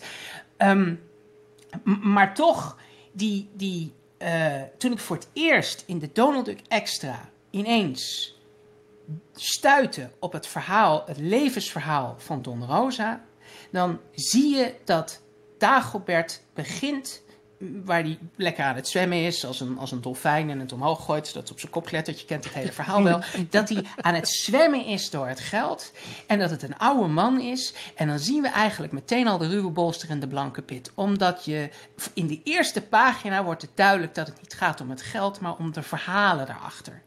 En vervolgens gaan we dan terug in de tijd en dan zien we een apert arme familie waar Dagobert in opgroeit. En zijn vader probeert te vertellen over dat de familie, de clan McDuck, vroeger heel wat voorstelde. En je ziet de pijn in de ogen van een fictieve vader eend en die niets liever wil dat zijn zoon trots kan zijn op zijn afkomst. En je ziet dat hij zwoegt en alles opzij zet om zijn zoon meer te geven dan dat hij ooit gehad heeft. Ze vertellen over een familieveten. We zien in alle hommages weer naar de andere strips van Barks. Met een liefde waar, waar de gemiddelde Star Trek of Star Wars kanon nog een puntje aan kan zuigen. En waar het verhaal van alle bestaande verhalen wordt ingelegd. We, zien dat Rosa volleerd alles daardoorheen haalt. Elk plaatje doet herinneren aan een geweldig Barks verhaal waar ik met kippenvel ooit de eerste keer naar heb zien kijken. En we zien de teleurstellingen van de familie en hoe van vroeg af aan de armoede er juist voor zorgt dat je zuinig met je geld om moet gaan. Dat hij dus een vrek daardoor wordt. En dat ergens voor werken het allerbelangrijkste is. Trots zijn op je, op je achtergrond, wat je doet om te strijden voor iets beters. En dat zijn vader hem dan een levensles wil geven, dat je altijd moet opletten. Dan geeft hij, laat hij via via Dagobert betaald worden door een Amerikaans dubbeltje. Iets waar je natuurlijk geen reet aan hebt in Schotland. Alleen maar om hem te leren dat hij moet opletten en dat je niets cadeau krijgt. Nou, vervolgens wordt hij achterna gezeten door een, rivaliserende uh, familie. Vlucht het oude verlaten kasteel in, waar hij een oude eend tegenkomt die een rondleiding door het kasteel geeft. En daar kijkt hij naar het dubbeltje, wat later het mythische geluksdubbeltje zou worden. En de inspiratie om naar de Verenigde Staten te gaan, naar Klondike, waar die Gaat ontmoeten, waar hij zijn eerste geld gaat verdienen, waar alles uiteindelijk van het kanon en de wereld opgezet zal gaan worden. En als die jonge Dagobert dan voor het eerst in zijn leven de mogelijkheid ziet om ergens uit te klimmen, uit die armoede, en dat hij ergens trots op mag zijn, dan rent hij naar buiten en met een slimme list weet hij zijn belagers dan de stuip op het lijf te jagen. En dan zien we die trotse eend die hem rondgeleid heeft, die oude, weer door het kasteel heen lopen. En dan, dan zie je hem praten tegen allerlei uh, mensen of in zichzelf, dat weet je niet. En uiteindelijk blijken dat de geesten te zijn van alle voorvaderen van de clan McDuck. En langzaam maar zeker zie je dat ze steggelen van we kunnen niet trots op onszelf zijn. Maar deze wel. Deze laatste jonge telg, deze jonge woerd gaat voor ons wat betekenen. En Dagobert neemt een baan aan in New Orleans en zijn vader en zijn oom geven hem alles wat ze in hun bezit hebben, zodat de jongste telg zijn geluk in de Verenigde Staten kan gaan zoeken. Zoals zoveel jongens destijds in Schotland, Ierland, Italië, Frankrijk en zelfs in Nederland gedaan hebben. Op zoek naar meer, op zoek naar trots en mooie verhalen. En op de zeilboot gaat Dagobert op weg naar de Verenigde Staten, benieuwd wat hem te wachten staat. En we zien dan in het verschiet liggen alle mooie verhalen waar jullie ik, Don Rosa en alle luisteraars mee opgegroeid zijn. En ik krijg elke keer weer kippenvel. En het feit dat Don Rosa dat met kinderachtige tekeningetjes gelukt is. Dat hij een karakter wat sinds 1947 bestaat. Dat hij die eindelijk de diepgang heeft gegeven. Dat ik in 12 pagina's begrijp waarom die doet wat hij doet. Dan ben je wat mij betreft qua verhalenverteller een hele grote. Want dat is Barks in al die jaren, 6000 pagina's, tot zijn pensioen in 1966, niet zo goed gelukt. Ik vind het wel jammer dat je dit niet eventjes had voorbereid, uh, ja, ja, gewoon, uh, je loopt te stotteren en te doen. Het is niet om aan te horen. Geen touwen vast ik, ik, hoop dat de, ik hoop dat het in de postproductie nog een klein beetje in elkaar geknippen ja, is. Ja, gaan we best doen, maar dan wordt het een flinke kluis. Klein applausje hoor. Uh, ja, nee, absoluut. Um, um, ja, we, we, we, zitten met een videoverbinding uh, met elkaar te praten. We, we, zien het, het vuur in je ogen, de passie, zelfs volgens mij bijna de tranen in je ogen. Het is zo mooi om, om te luisteren. Um, nou, Michiel. De plot twist. Um, wij waren het in eerste instantie op Twitter oneens. Of ik was het niet met jou eens. Want we, waar, jij zag gelijk, ook al uh, gaf aan, Carl Barks is fantastisch. Maar, hè, vergeet Don Rosa niet. Um, en mijn afkeer van Don Rosa is inderdaad de, de tekenstijl. Uh, met heel veel tierenlantijntjes en dingetjes uh, die ik niet, maar dat is een traditionele gedachte, in de ducksfeer vind thuis passen. En um, ik heb het één, twee keer geprobeerd toen ik Nou ja, eh laten we eerlijk zijn. eh, die Donald Duck extra's, eh, die stammen in 1993. Dus zo rond die tijd zal ik ook voor het eerst een Don Rosa verhaal hebben gezien. Eh, ik was toen ehm, 17. Dan ben je ook gevoeliger voor kinderachtigheid, kan ik me voorstellen. Ik denk het, ja. En, en, ik vond, en, en het paste niet bij wat ik verwachtte van een Donald Duck in uiterlijk. Ik. Dus ik heb het eh, eh, eh, vervolgens de rest van mijn leven gedismist. En ook gedacht, oh, ik vind het zo lelijk, ik vind het zo spuuglelijk. Maar toen las ik jouw betoog en ik denk, oké, ehm, ik wil wel graag, het, los van het feit dat ik, dat ik ehm, niet alle, want 6000 pagina's is niet te doen, maar heel veel van mijn Carl Bark strips eh, ben gaan herlezen, eh, ben ik ook op zoek gegaan eh, naar die Don Rosa verhalen. Jij tipte mij, nou, begin eens met, eh, met The Life and Times of, of Scrooge McDuck, hè, de, de, de, de ontstaansgeschiedenis, de, de jeugdverhalen van Dagobert. En er stond mij toen bij, want ik was het al even weer vergeten, zeg ik ook heel eerlijk. Dat stond toch ooit in de Donald Duck Extra. Nou, dan heb je hele websites waar werkelijk elk verhaal, elke advertentie die ooit in een Donald Duck publicatie heeft gestaan, die kun je vinden. De Indux eh, eh, database. Ja, wat heel even voor- voor Jorn en voor mij ook, misschien ook voor heel veel luisteraars. Zijn dit verhalen die allemaal in, in aparte strips zijn opgenomen? Of zijn het verhalen die ook in het weekblad terugkwamen? Of hoe? Ehm, het weekblad niet. nee, Oké. Ehm, maar je kan ze, er zijn natuurlijk allerlei prachtige heruitgaves Oh, eh, wat dat betreft eh, gedaan.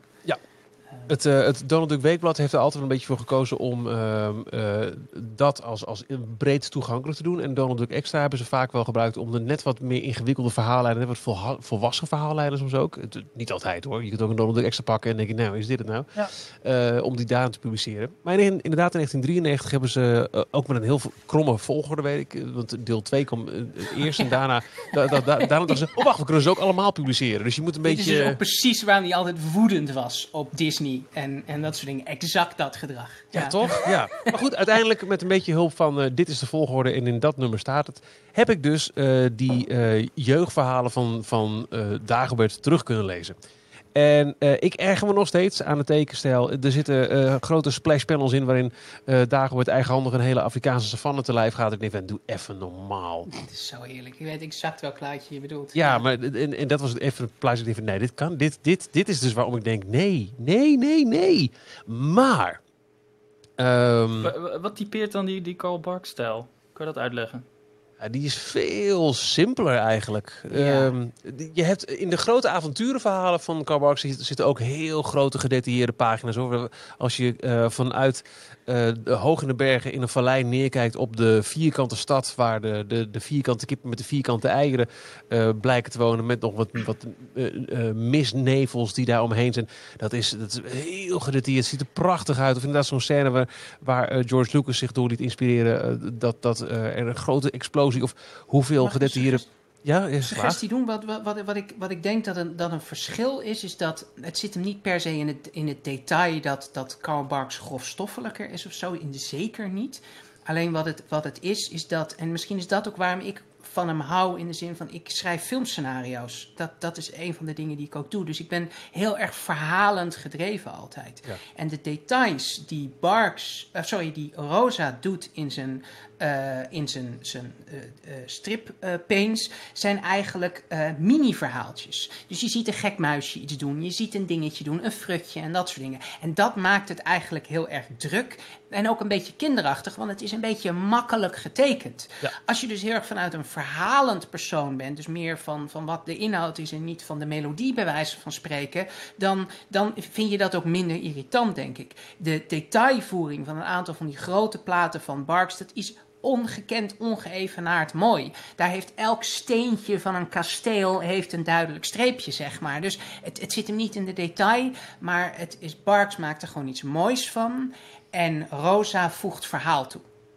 Dat vind ik heel mooi. De Barks zei het ook wel op, op een bepaalde manier. Als je bijvoorbeeld naar de Willy Wortel verhalen kijkt. Waar Ja, eh, Lampje op de achtergrond eh, zijn Mhm. eigen mini-verhaaltje heeft. Ja, ja. Maar Rosa deed eh, in sommige plaatjes voor mijn gevoel wel 30 van die mini-verhaaltjes in één, eh, in één kader.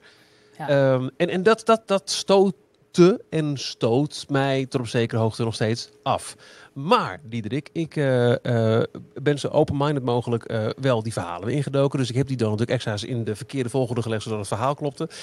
Ehm, en nou ja, ik, ik onderschrijf alles wat jij zojuist zegt. Ehm, eh, ik vind het fantastisch om er nu nog op mijn 44ste achter te komen dat er een, een heel universum eh, te ontluiken eh, eh, valt. Zeg je dat goed? Ja. Over Dagobert, over zijn drijfveren. Waarbij je inderdaad, als je dan later weer andere verhalen van Barks leest, uitspraken als, als hij voor het eerst de, de zware jongens volgens mij ook eh, op zijn pad treft. In een Barks verhaal zegt hij ook, ik, moet eh, eh, slimmer zijn dan de slimste en sneller dan de snelste en tougher dan de toughest. En dat zijn allemaal basisregels die hij in al die hard times in die, in die Don Rosa verhalen heeft geleerd en ook heeft ondervonden. Ehm, dat is heel mooi. Dus de, je snapt veel meer van de drijfveren en het figuur Dagobert Duck. die ook uiteindelijk de drijfveer was van de grote avonturenverhalen van Donald Duck. Hè, wat we net al zeiden. Eh, maar wat echt een, ehm, een, een prachtige ontdekkingsreis is... is alle verwijzingen naar al die verhalen die Barks heeft gemaakt... die Rosa een, een, een oorsprong geeft. Een, een, een mooi voorbeeld en ongetwijfeld weet jij die naam meteen op te roepen, Diederik. Ehm, eh, als hij voor het laatst... op een gegeven moment moet Dagobert eh, vanuit Amerika weer terug naar het kasteel van de McDuck-clan. Want er is eh, stront aan de knikker. Eh, en nou, dat lost hij op, komt allemaal goed. En als hij dan blijkt voor het laatst dat dat kasteel verlaat... dan eh, heeft hij al in dat verhaal kennis gemaakt met een klein jongetje... met twee scheefstaande tandjes... die hem helpt om te laten zien dat hij toch echt wel een, eh, een, een, een, tough guy is. En ehm, dat jongetje, ik denk ja, ja, ja, ja, ja. Puur die scheve tandjes, ja, die ken ik, die ken ik, die ken ik. Op een gegeven moment ga ik weer door met het herlezen van de Barks verhalen. En ik zie, zij gaan weer een keer terug naar het McDuck kasteel. De familie Duck, dus, dus ook Donald en de neefjes. Want daar is wat gaande. En eh, wie treffen wij daar? De man die het kasteel beheert voor Dagobert. Dat klusje kreeg hij in het verhaal van Don Rosa. De man met de scheve tanden. Dat soort details en ook hoe de zware jongens aan hun naam zijn gekomen en de maskertjes. Want ja, hey, eh, dagen betrof in New Orleans waren natuurlijk een en al maskertjes zo rond eh, Mardi Gras. Ja, dat vind ik wel echt briljant. Ik, ik, het is een beetje een laf einde wellicht, maar hopelijk is, moet je die... Wacht, je moet dit niet zien als een laf einde van een twist die in deze podcast eigenlijk al nog voordat de eerste vuistlucht gegaan is beëindigd. Maar zie het, en dat hoop ik echt, als een inspiratie om toch maar weer eens op zoek te gaan naar een goede bundel met Barks en Don Rosa verhalen. En die verhalen te herlezen en, en je onder te laten dompelen in de prachtige universa die er eh, zijn gecreëerd rondom een eend in een matrozenpak. Want dat is wel wat er is gebeurd. En eh, ik heb nog steeds een beetje kriebels als ik de tekeningen van Don Rosa bekijk, maar ik neem ze nu wel op de koop toe. Want ik zie inderdaad in, Diederik, dat zijn verhalen een prachtige extra dimensie geven aan al die jeugdherinneringen die ik heb in de vorm van de Karl Barks verhalen. Ja, ik, ik, ik, ik schaam mij bijna dat ik zo weinig daarvan heb gelezen. Ik kan me wel, want hoe jij het vertelde, Michiel, dat je, eh, hoe jouw vader jou zeg maar, de eerste, de eerste Donald Duck voor jou heeft gekocht en toen een abonnement liet nemen. Ik eh, logeerde vroeger, denk ik, net als veel kinderen, bij hun opa en oma. Mijn opa en oma hadden ook een abonnement en die hadden ook ah, stapels met oude weekbladen dan in dit Ja. geval. Dus ik las daar altijd de Donald Duck, maar ja, gewoon even een stripje lezen. Dat is me nooit zo heel erg bijgebleven. Nu ik dit allemaal hoor, denk ik van jongen, ik heb daar inkijkjes gekregen, weliswaar als een soort van snack naar zeg maar de extra's en de, en de, en de, en de, en de, en de pockets en de, eh, wa- en, en de wat dikkere verhalen. Maar wat, ik, wa- wat voor mij lastig is, ik, ik word hier gewoon weer heel enthousiast van. Denk van ja, weet je, we kunnen het over de Marvel films hebben die we in de juiste volgorde moeten kijken. De Star Wars films die we origineel moeten kijken in de machete order. Weet ik. Als je wil beginnen, als je hier, als je enthousiast, hoe moet je, hoe moet je hiermee beginnen? En, en, en, en wat moet je kopen? Of wanneer moeten we bij jou aanbellen, Michiel, om boeken te mogen lenen? Of Nou, ik, Er wordt tegenwoordig eigenlijk geen Barks eh, of Rosa meer gepubliceerd in de Donald Duck of Donald Duck Extra. Ehm, er zijn, op, op dit moment lo- loopt er dus een, een bundeling van een Amerikaanse uitgeverij Fantagraphics. Voor ongeveer 30 euro per deel ehm, heb je, en dat zijn ze nog steeds aan het doen. Ik denk dat je nu een deel 15 moet inhalen, maar daar kun je ook nog op instappen. En ze zijn nog goed verkrijgbaar, ook via bol.com bijvoorbeeld. eh, is de Carl Barks Library met, met alle verhalen van eh, Donald en Scrooge. Eh, die worden niet chronologisch uitgegeven, maar die, eh, het eerste deel wat werd uitgegeven was het deel waarvan zij zeggen: dit is eigenlijk wel een van de allerbeste. Hè? Dus eh, Ja. dat zou je kunnen doen. Maar misschien het makkelijkste is nog wel: ehm, eh, die reeks is al klaar. Want ja, de verhalen van Barks zijn op een gegeven moment gewoon op. De man leeft niet meer. Nee. Ehm, Hij is begin jaren 2000 overleden. 2000. volgens mij ja. 2000. Ja. Ah, augustus 2000. Eh, de reeks De Beste Verhalen van Donald Duck, die zich kenmerken als, eh, met als vaste titelvoering Donald Duck als brandweerman. Donald Oh, Duck ja, als gelukzoeker. Daar heb ik heel veel van gelezen. Dat zijn allemaal Barks verhalen. Op het laatst ook nog verhalen door, net al benoemd, de Nederlandse tekenaar Daan Jippes. Maar dat zijn dan wel weer verhalen die, Die werden... op dezelfde dag als ondergetekende jarig is. Kijk, Zo, kijk je die link? Altijd baas boven baas.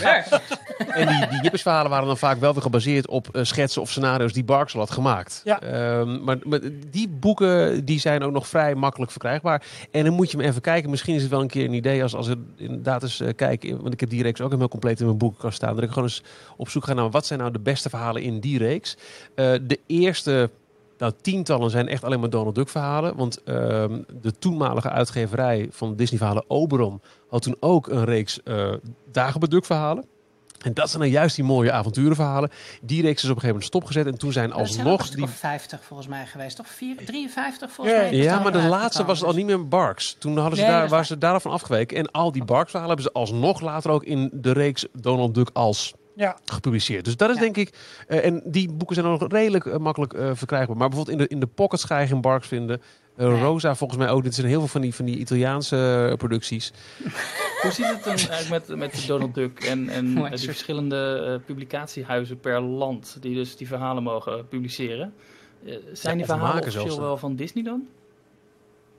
Dat is in het Ja. geval van Rosa ook nog best wel een ingewikkeld verhaal. Want hij heeft altijd, is hij heel erg boos en geruzie gehad met allerlei... eh, Disney is best wel ehm, eh, eh, strikt. Dus je mag nooit een eigen signatuur geven. Het verhaal moet allemaal afgegeven worden aan Disney in totaal. En, en ergens kan je dat prima goed praten. En snap ik dat ook allemaal wel. Maar je ziet duidelijk dat, dat Don Rosa daar wel echt een probleem mee had. Dus, dus hij is ook voor in elk verhaal, is ook een, een leuk, leuke gimmick, zit ergens, zit eh, in een plaatje, schrijft hij in een hoekje op een hele slimme manier weg, bijvoorbeeld in het schuim van de zee of zo, ehm, zijn die belletjes dan in de vorm van D-U-C-K staat er dan. De letter D.C, eh, U.C.K. Duck. En dat is dedicated to Uncle Carl, Carl Barks, eh, from Kino. En hij- het is een hommage aan zijn grote held, aan de, de, de, degene die het allemaal begonnen is, Carl Barks. En dit is de enige manier waarop hij toch een klein beetje een signatuur kon achterlaten en een klein middelvingertje opsteekt. Maar het is altijd gedoe geweest met Disney en is uiteindelijk een, het is een best wel een cynische, eh, boze man geworden als het gaat om Disney. Die gewoon zakelijk gezien niet altijd de, de meest kumbaya-achtige eh, bedrijf is geweest wat er is. Ja, ze hebben, dat was ook heel vaak licentie, hè? Want ook Carl Barks tekende voor Western Comics. Eh, het- het- het was ook een bedrijf met een licentie van Disney. Net zoals ook hier in Nederland de Donald Duck. eh, En nu bij Sanoma. Goed, allemaal onder licentie natuurlijk, Ja, eh, en het- ja, ik vroeg me namelijk die hebben ook af, bijvoorbeeld... want Marvel, he- eh, Disney heeft natuurlijk nu ook controle over eh, Marvel. En die hebben een paar jaar geleden de Marvel Unlimited eh, dienst opgezet. Eh, digitale dienst waarmee je op je, op je iPad eh, bijna de hele collectie Marvel comics van, vanaf eh ergens de jaren 40 geloof ik kan, eh, kan terugvinden. Is er behoefte aan zo'nzelfde soort dienst met alle Duck verhalen? Ja, Ja, ik zou Ja. zeggen van wel. Ja, Ja, nu zeker, wel. Maar je, je ziet wel echt dat, dat de Amerikanen zijn niet zo handig in, in ehm, oneindig durende series kopen. Tenminste, dat is wat ik begrijp. Ik bedoel, ik ben er natuurlijk geen expert, maar wat, en dat kan ik me voorstellen dat dat een probleem een beetje is. Is dat als je een limited series hebt, waarvan je weet, dit zijn er een keer een, een, een, een, editie of tien of zo. eh, het zegt onder andere Don Rosa, dan, dan werkt dat best wel goed in de Amerikanen. En het is lastig om eh, die, die hoeveelheid Duck-albums daar te, te, het, het grootst te krijgen. Dus het, eh, eh, Wat wel raar is, wat ze hebben. Disney ziet helemaal niet hoe groot het is in Europa wat dat Ja, betreft. het is raar, want ze Ja. hebben wel Marvel en, en DC, de twee grote superhero comic huizen in Amerika. Eh, wat het heel erg goed doet daar. Wat juist Ja. in Europa weer wat minder is. Wij moeten toch meer We van, het, ehm, van eh, Donald Duck en eh Suskes en Wiskes hebben. Ja, en, en niet alleen Nederland, hè, ook eh, eh, Frankrijk, eh, Scandinavië, Duitsland, de, de, de, de strips en zeker de Duck strips zijn die veel groter. Dus we hebben het ook wel eens over gehad in details. Wat raar eigenlijk dat ze bij Disneyland Parijs nooit hebben gedacht aan een eigenlijk een Dukstad thema deel. Nou, ik zie wel de twee mensen die, die dit idee moeten gaan pitchen. Nou ja, ik heb in aanleiding, eh, eh, eh, toen we wisten dat we dit gingen doen, heb ik ehm, eh, Eddie Sotto, de Imagineer, die ook heel actief is op Twitter en die ehm, ehm, eh, verantwoordelijk is voor het design van Main Street in Disneyland Parijs, gevraagd of er bij zijn wetenschap ooit is ge- nagedacht over een, een, een Duckburg, een, een Donald Duck deel voor de Parijse parken. En hij zei, nou, niet dat ik weet. Nee. En dat, dat is echt een, een, een, een bijna ongelooflijk hiaat in, Ja. in de kennis van, van Disney Amerika. Dat, hoe Te gek zou het zijn als je ergens op een heuvel een soort groot vierkant gebouw zou kunnen zien staan met een dollarteken voorop. Ja. Dat zou toch Jongen, en fenomenaal zijn? En wat voor een rit zou je daarin kwijt kunnen? Echt eh, Al die fantastisch. avonturenverhalen van Barks, die lenen Ja. zich zo voor de meest fantastische attracties. Maar Ja, ik denk dus echt dat het probleem is dat de kennis van de Amerikanen van dat soort Disney ehm, eh, verhalen van Donald Duck universum echt een heel stuk minder is. Dus je moet het inderdaad in Frankrijk Ja. eh, eerder doen, denk ik. Want eh, Don Rosa kan gewoon in, in, in Amerika, weet niemand wie, wie die is, eh gechargeerd gezegd. Maar in, in Finland wordt hij echt gevraagd op de nationale televisie om interviews te geven. En is hij gewoon, hij, hij tekent dus niet meer. Hij is vanwege een aantal redenen gestopt met, met tekenen, waaronder een, een oogprobleem. Maar hij gaat nog wel allerlei Comic-Con-achtige dingen langs, eh, stripbeurzen, waar hij dus mensen, voor mensen dingen tekent en zo. heb, Ja. je, no- heb je hem ooit ontmoet? Nee, nee het, lijkt Oh. me, het lijkt me onwijs vet om een keer, eh, een keer te doen. Ja, maar, eh. En, en tot wanneer heeft Carl Barks, eh, is hij in de openbaarheid getreden? Eh, tot eh, vlak voor zijn dood. Ehm, hij is dus pas in, er- ergens in de jaren tachtig ontdekt, als het ware. En toen Ja. heeft hij ook echt genoten van zijn roem. Ging naar allerlei stripbeurzen en zo. Hij heeft midden jaren negentig nog Nederland een keer bezocht. Er zijn allemaal foto's van dat de, de Donald Duck redactie is. En dat, er, eh, dat hij te gast was. Ik meen zelfs in Wordt Vervolgd. Of Dit is Oh, Disney. Weet je, iets ja. wat, wat er toen nog op televisie was. Eh, maar hij is dus in 2000 overleden. Er er staat me nog ergens iets van bij dat je vlak voor die tijd...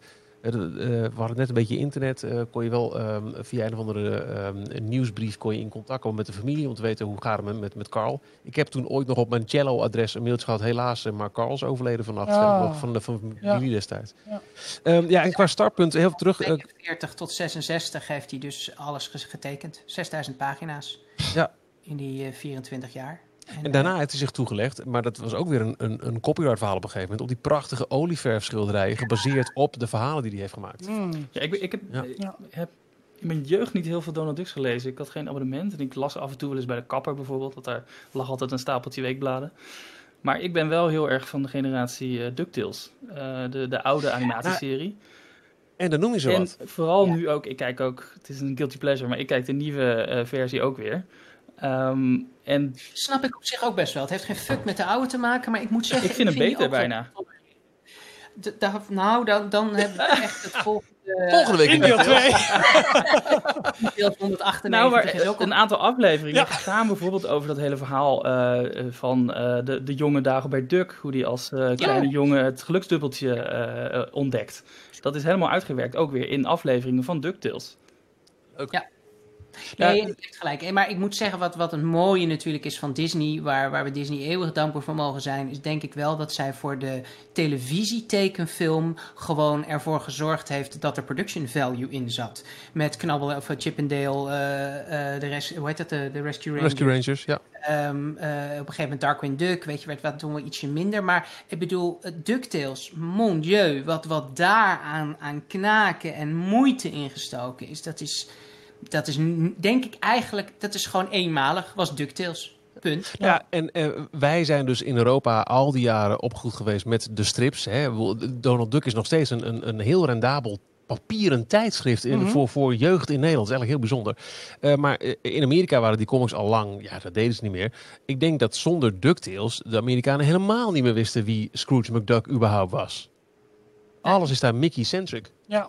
Ja, maar dat zie je dus ook heel erg in de parken terug. Ik bedoel, Donald loopt ook rond, maar heet verder niet zo heel veel. Nou, we hebben gelukkig wel sinds een paar jaar wat vaker eh, de appearances van de characters van, eh, van de neefjes en van uh, in de Ja. parken. Mag je even nog een, een vraag, want Michiel, jij bent nou, helemaal het radio, het creatieve, het maakvak zeg maar ingegaan. Diederik, jouw achtergrond is heel erg, ja, even heel breed zeg maar, de wetenschap, zo profileer je nu ook, maar wat je zegt, je schrijft ook verhalen en, en scenario's. En hoe Uh, Michiel, voor jou Karl Barks en, en voor jou Diederik Don Rosa. Hoe hebben zij jullie beïnvloed in de totstandkoming misschien wel van je carrière? Zo. Is, dat, is daar een link te leggen? Of moet ik dat veel breder zien? Mm, nou, ik, ik, het is niet zo, denk ik, dat ik één Donald Duck extra gezien heb en dacht ik word natuurkundige. Maar wat, wat, ik, denk, ik, wat, wat ik denk is dat je wel duidelijk misschien kan zien in wat ik heel erg mooi vind eigenlijk van hoe het verhaal van Michiel en mij bij elkaar komt. Je ziet, bij allebei hebben we een aperte, absolute, verontrustend grote liefde uh, ervoor. en en dat, dat je, we zien allebei de mooiheid van die verhalen erin. Uh, Michiel houdt heel erg van de, de details, inderdaad.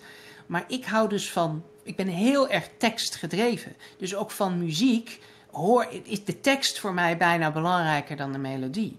En ik uh, vind dus die, die stripjes, uh, omdat die dus verhaalgedreven zijn, die toevoegingen, die dus voor Michiel een beetje afleidende rommel zijn, uh, gechargeerd gezegd, dat, dat is voor mij juist een enorme toevoeging.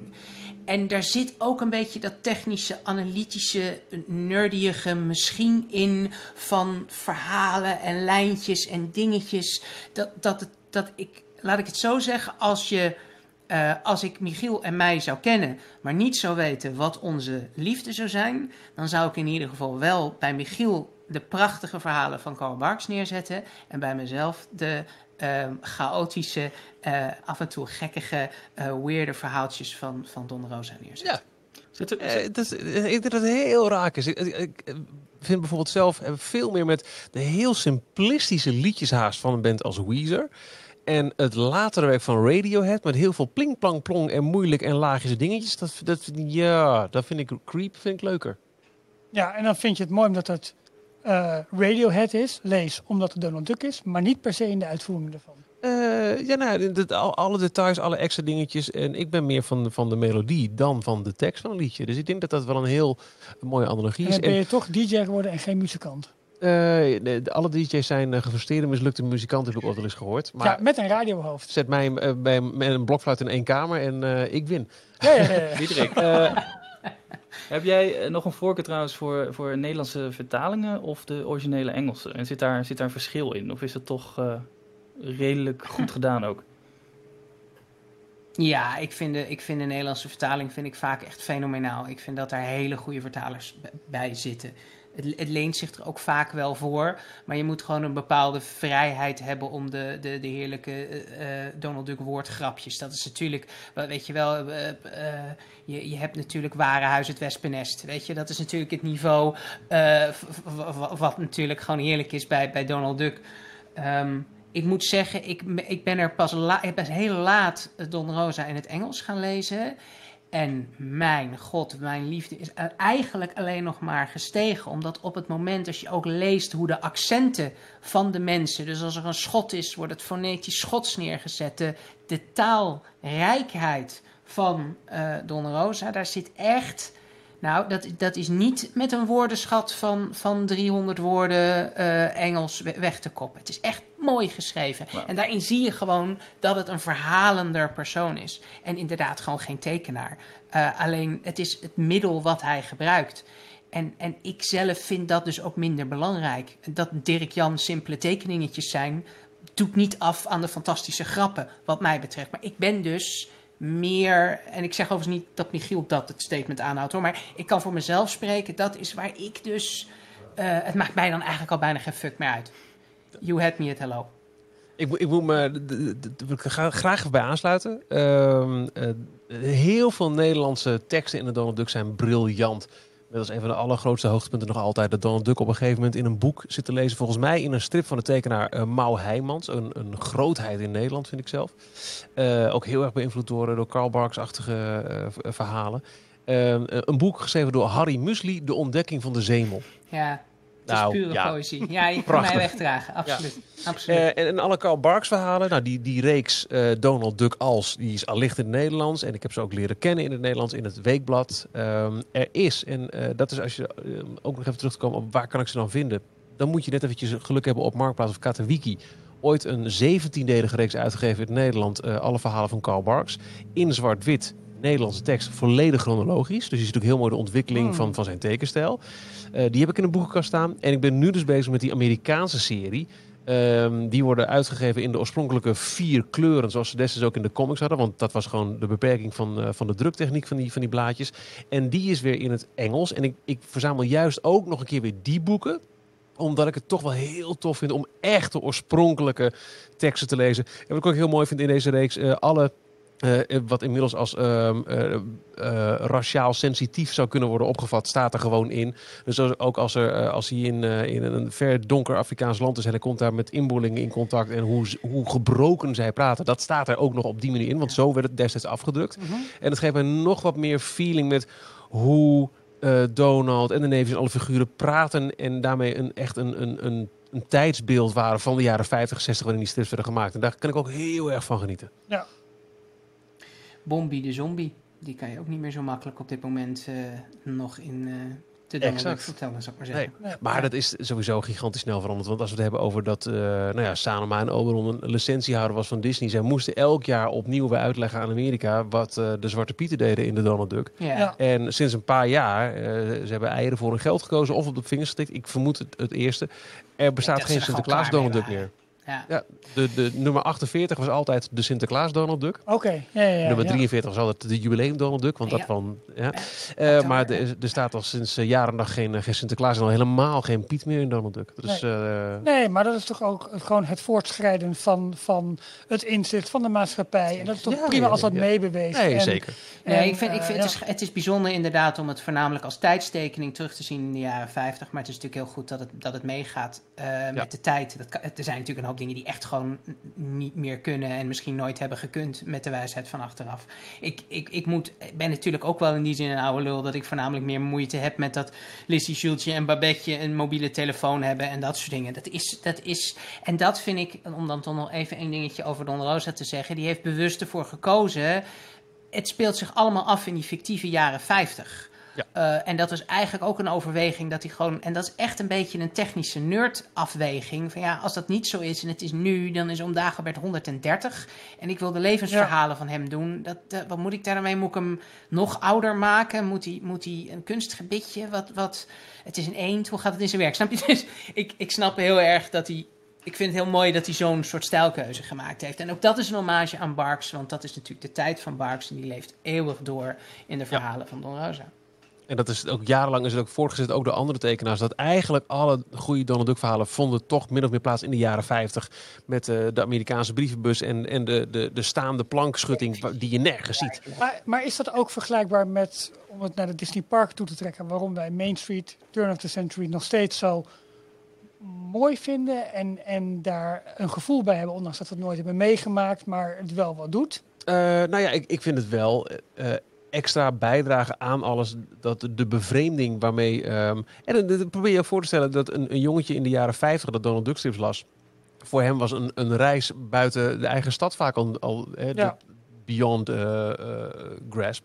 Dus dat, dat je dan ineens middels die verhalen naar, naar Afrika of naar de Inca's of weet ik wat van verre landen werd, werd meegetoverd. Dat was heel bijzonder. En ik vind het nu ook wel weer heel erg leuk. Jij zegt, eh, ja, eh, tegenwoordig hebben de, de nichtjes en de neefjes een mobiele telefoon. Eh, in, Ja. in die oude eh, Carl Barks verhalen zie je ze mopperen. Omdat ze van Donald Duck een, eh, een oom Donald een, een muziekinstrument willen leren. Terwijl ze, ja maar oom Donald het is kikkerseizoen. Buiten in de sloot kikkers willen vangen. Want dat was je tijdsverdrijf in de jaren 50 als, als klein kind. En dat is wel een heel mooi tijdsbeeld. Ik zou het niet, daar hangt minder nostalgie aan als bijvoorbeeld bij zo'n Main Street. Alhoewel we die tijd ook niet zelf hebben meegemaakt. Nee, maar die, die Maar het weet tijdsbeeld, wel goed te creëren. capsule, ja, zeker. En dat vond ik ook wel een grappig ding. want Dat zette mij ook aan het denken. Omdat Don Rosa zo'n zo'n duidelijk ehm, tijdspunt plaatst in de levens van Dagobert. Want ehm, eh, hij gaat in die tijd dat alle eh, emigranten naar Amerika gingen, was hij jong, ging hij ook naar Amerika. Ineens weet je dus, als dit het beginpunt is, dan klopt het dus niet meer dat ze in feite nu nog leven. Want eh, eh, er gaan ook figuren dood in de verhalen van, eh, van Don Rosa. Hè, de, de, de vader van Dagobert zie je op een gegeven moment overlijden, zijn moeder Ja, overlijdt. nou, spoiler, klaar. We kunnen het... Nee, nee, nee. Ehm, maar dan, dus ineens, eh, er is een heel duidelijk beginpunt geplaatst aan, aan de tijdslijn van de McDucks. Door, doordat Don Rosa dat heeft toegevoegd aan de min of meer tijdloze Barks-verhalen. Ehm, hij zet het echt in een, in, een, in een specifieke tijd, een specifiek decennium neer. Dus je, je weet aan het, aan het uiteinde van die reeks klopt het niet meer. Nee, maar goed, dat, dat is niet per se een bezwaar. Nee, nou, ik, ik, ik ben het met je eens. Hij heeft inderdaad die zin geprobeerd om meteen. Maar Barks is er natuurlijk wel mee begonnen. Hij heeft wel, de Barks heeft de eerste referenties geplaatst met waar Na de Klondike. Ja, ja. geboren is. Dus het, het is niet zo. Hij heeft dat meer gewoon verder Hij ingezet. heeft het nog zwaarder gemaakt. Hij heeft het nog on, maar- onontkomelijker gemaakt dat dat er was. Eh, Precies, maar die eerste stippen eh, met, met Klondike en met Schotland en, en dat soort dingen, dat is natuurlijk wel bedacht door, door, door Barks. Dus hij heeft inderdaad die spotlight erop gezet en gewoon geaccepteerd. Ja, iedereen die het later doet, ja, die moet maar zijn eigen eh, rationering bedenken om het kanonprobleem op te lossen. Maar ik laat het vanaf nu gewoon altijd in de jaren 50 eh, eh, achtig bes- besteden. En het lastige is, zelfs zou je dat niet doen, dan is natuurlijk het sowieso niet tijdloos. Omdat als je kijkt naar de dingen die van Barks eh, of van de striptekenaars nu zijn, maar in de jaren 80 gemaakt zijn, ja, toen had niemand een mobiele telefoon. En, Nee.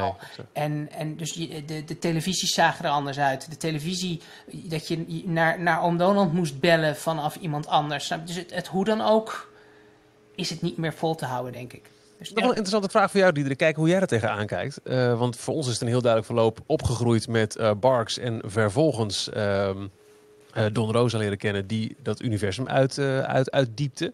Eh, jij zegt net al, Ralf, hoe moeten we dit aanvliegen? Is er een machete-orde zoals bij Star Wars? Ja, Kun je nou het beste beginnen met Don Rosa om te weten wat waar komt Dagobert ja. vandaan?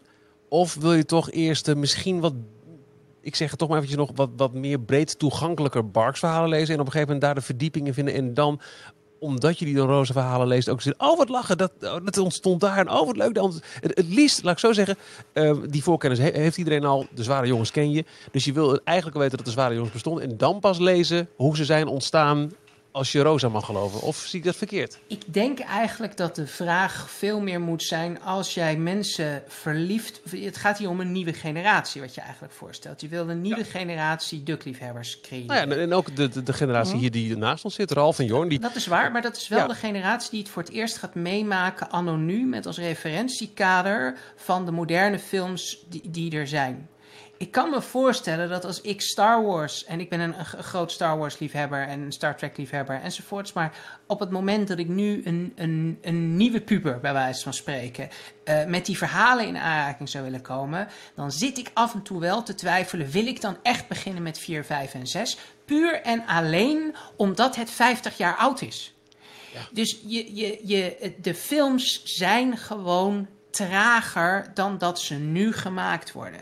Dus zelfs met de beste wil van de wereld, die nostalgie kan je niet uitleggen. Dus ook al weet ik in mijn hart dat 4, 5 en 6 beter zijn dan wat dan ook, is dat vanuit mijn ouderwetse referentiekader. Dus als ik aan een nieuw iemand Barks zou willen laten zien die nog nooit Donald Duck heeft gehad, dan ben je dus ook een strip aan het laten zien die 70 jaar oud is.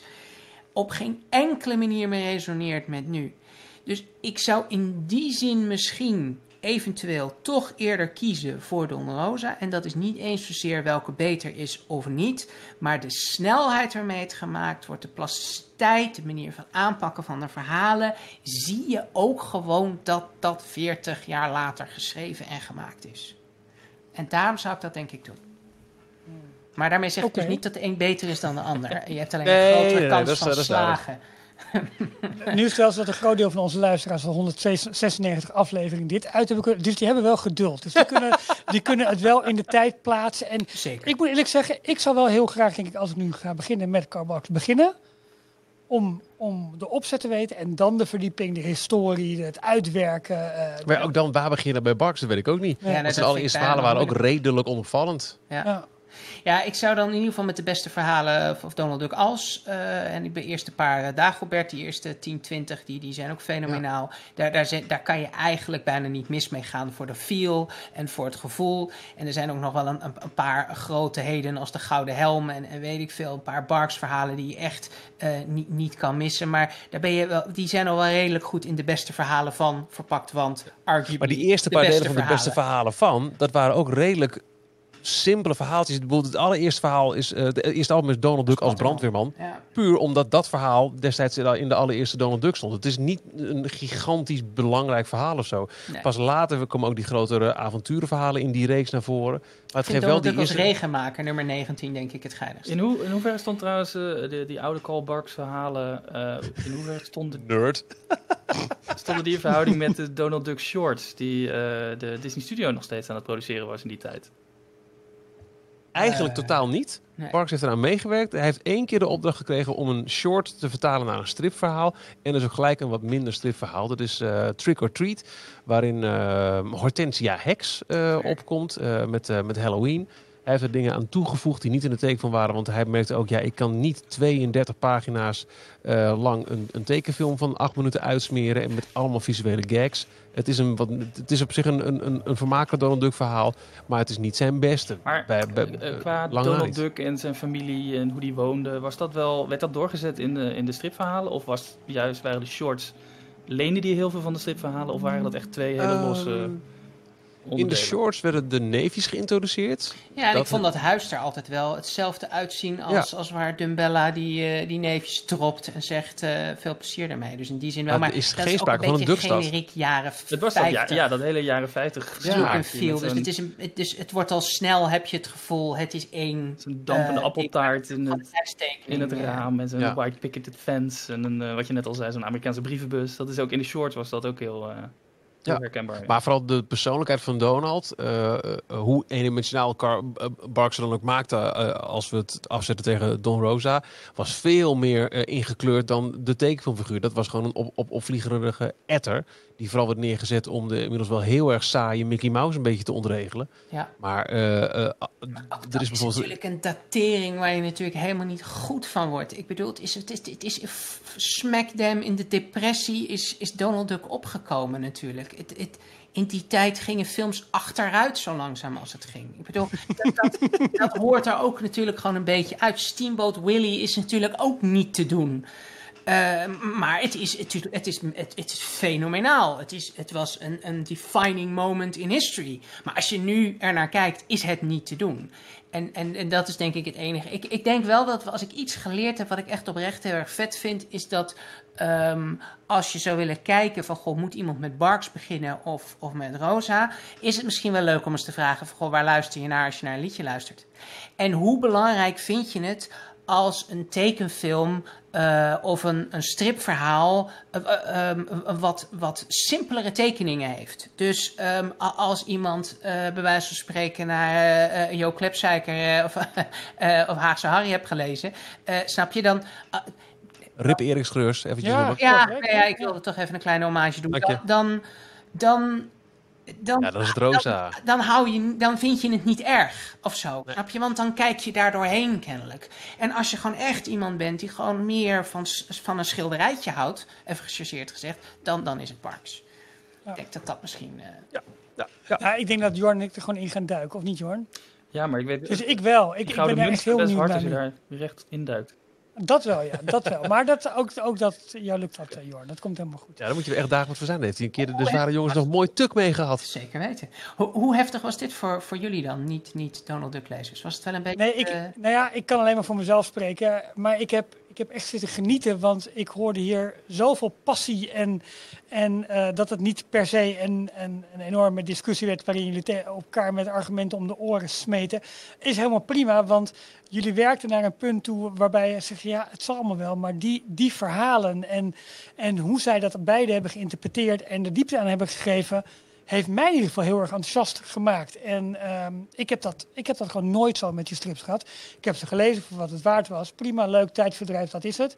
Ik ga er nu wel anders naar kijken. En ik ben, eh, daar En- ben ik heel, jullie heel erg Ja. dankbaar voor. Ja, en dat is ook wel een mooi ding. Sorry, jij, Joran, anders vergeet ik het weer. Ehm, want de vraag was ook aan jou. Maar als je bijvoorbeeld die Fantagraphics race, eh, reeks nu eh, toch zou beginnen, of je bestelt er eens eentje.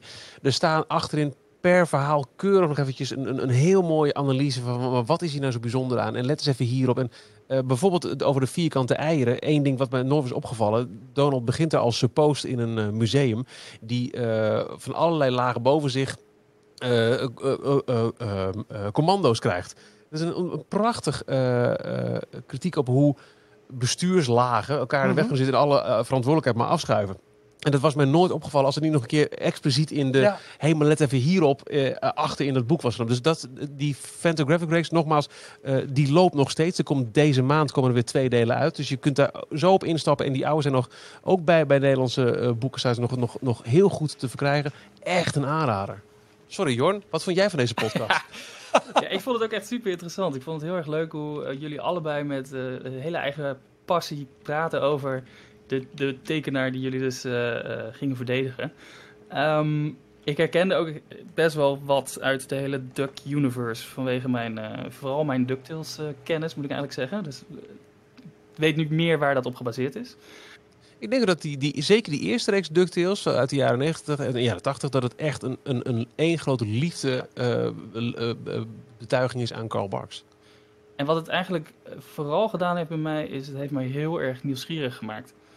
Eh, naar sowieso beide eh, tekenaars. Eh, ik wil gewoon nu twee verhalen, eentje van Barks, eentje van Don Rosa, naast elkaar leggen, allebei gaan lezen.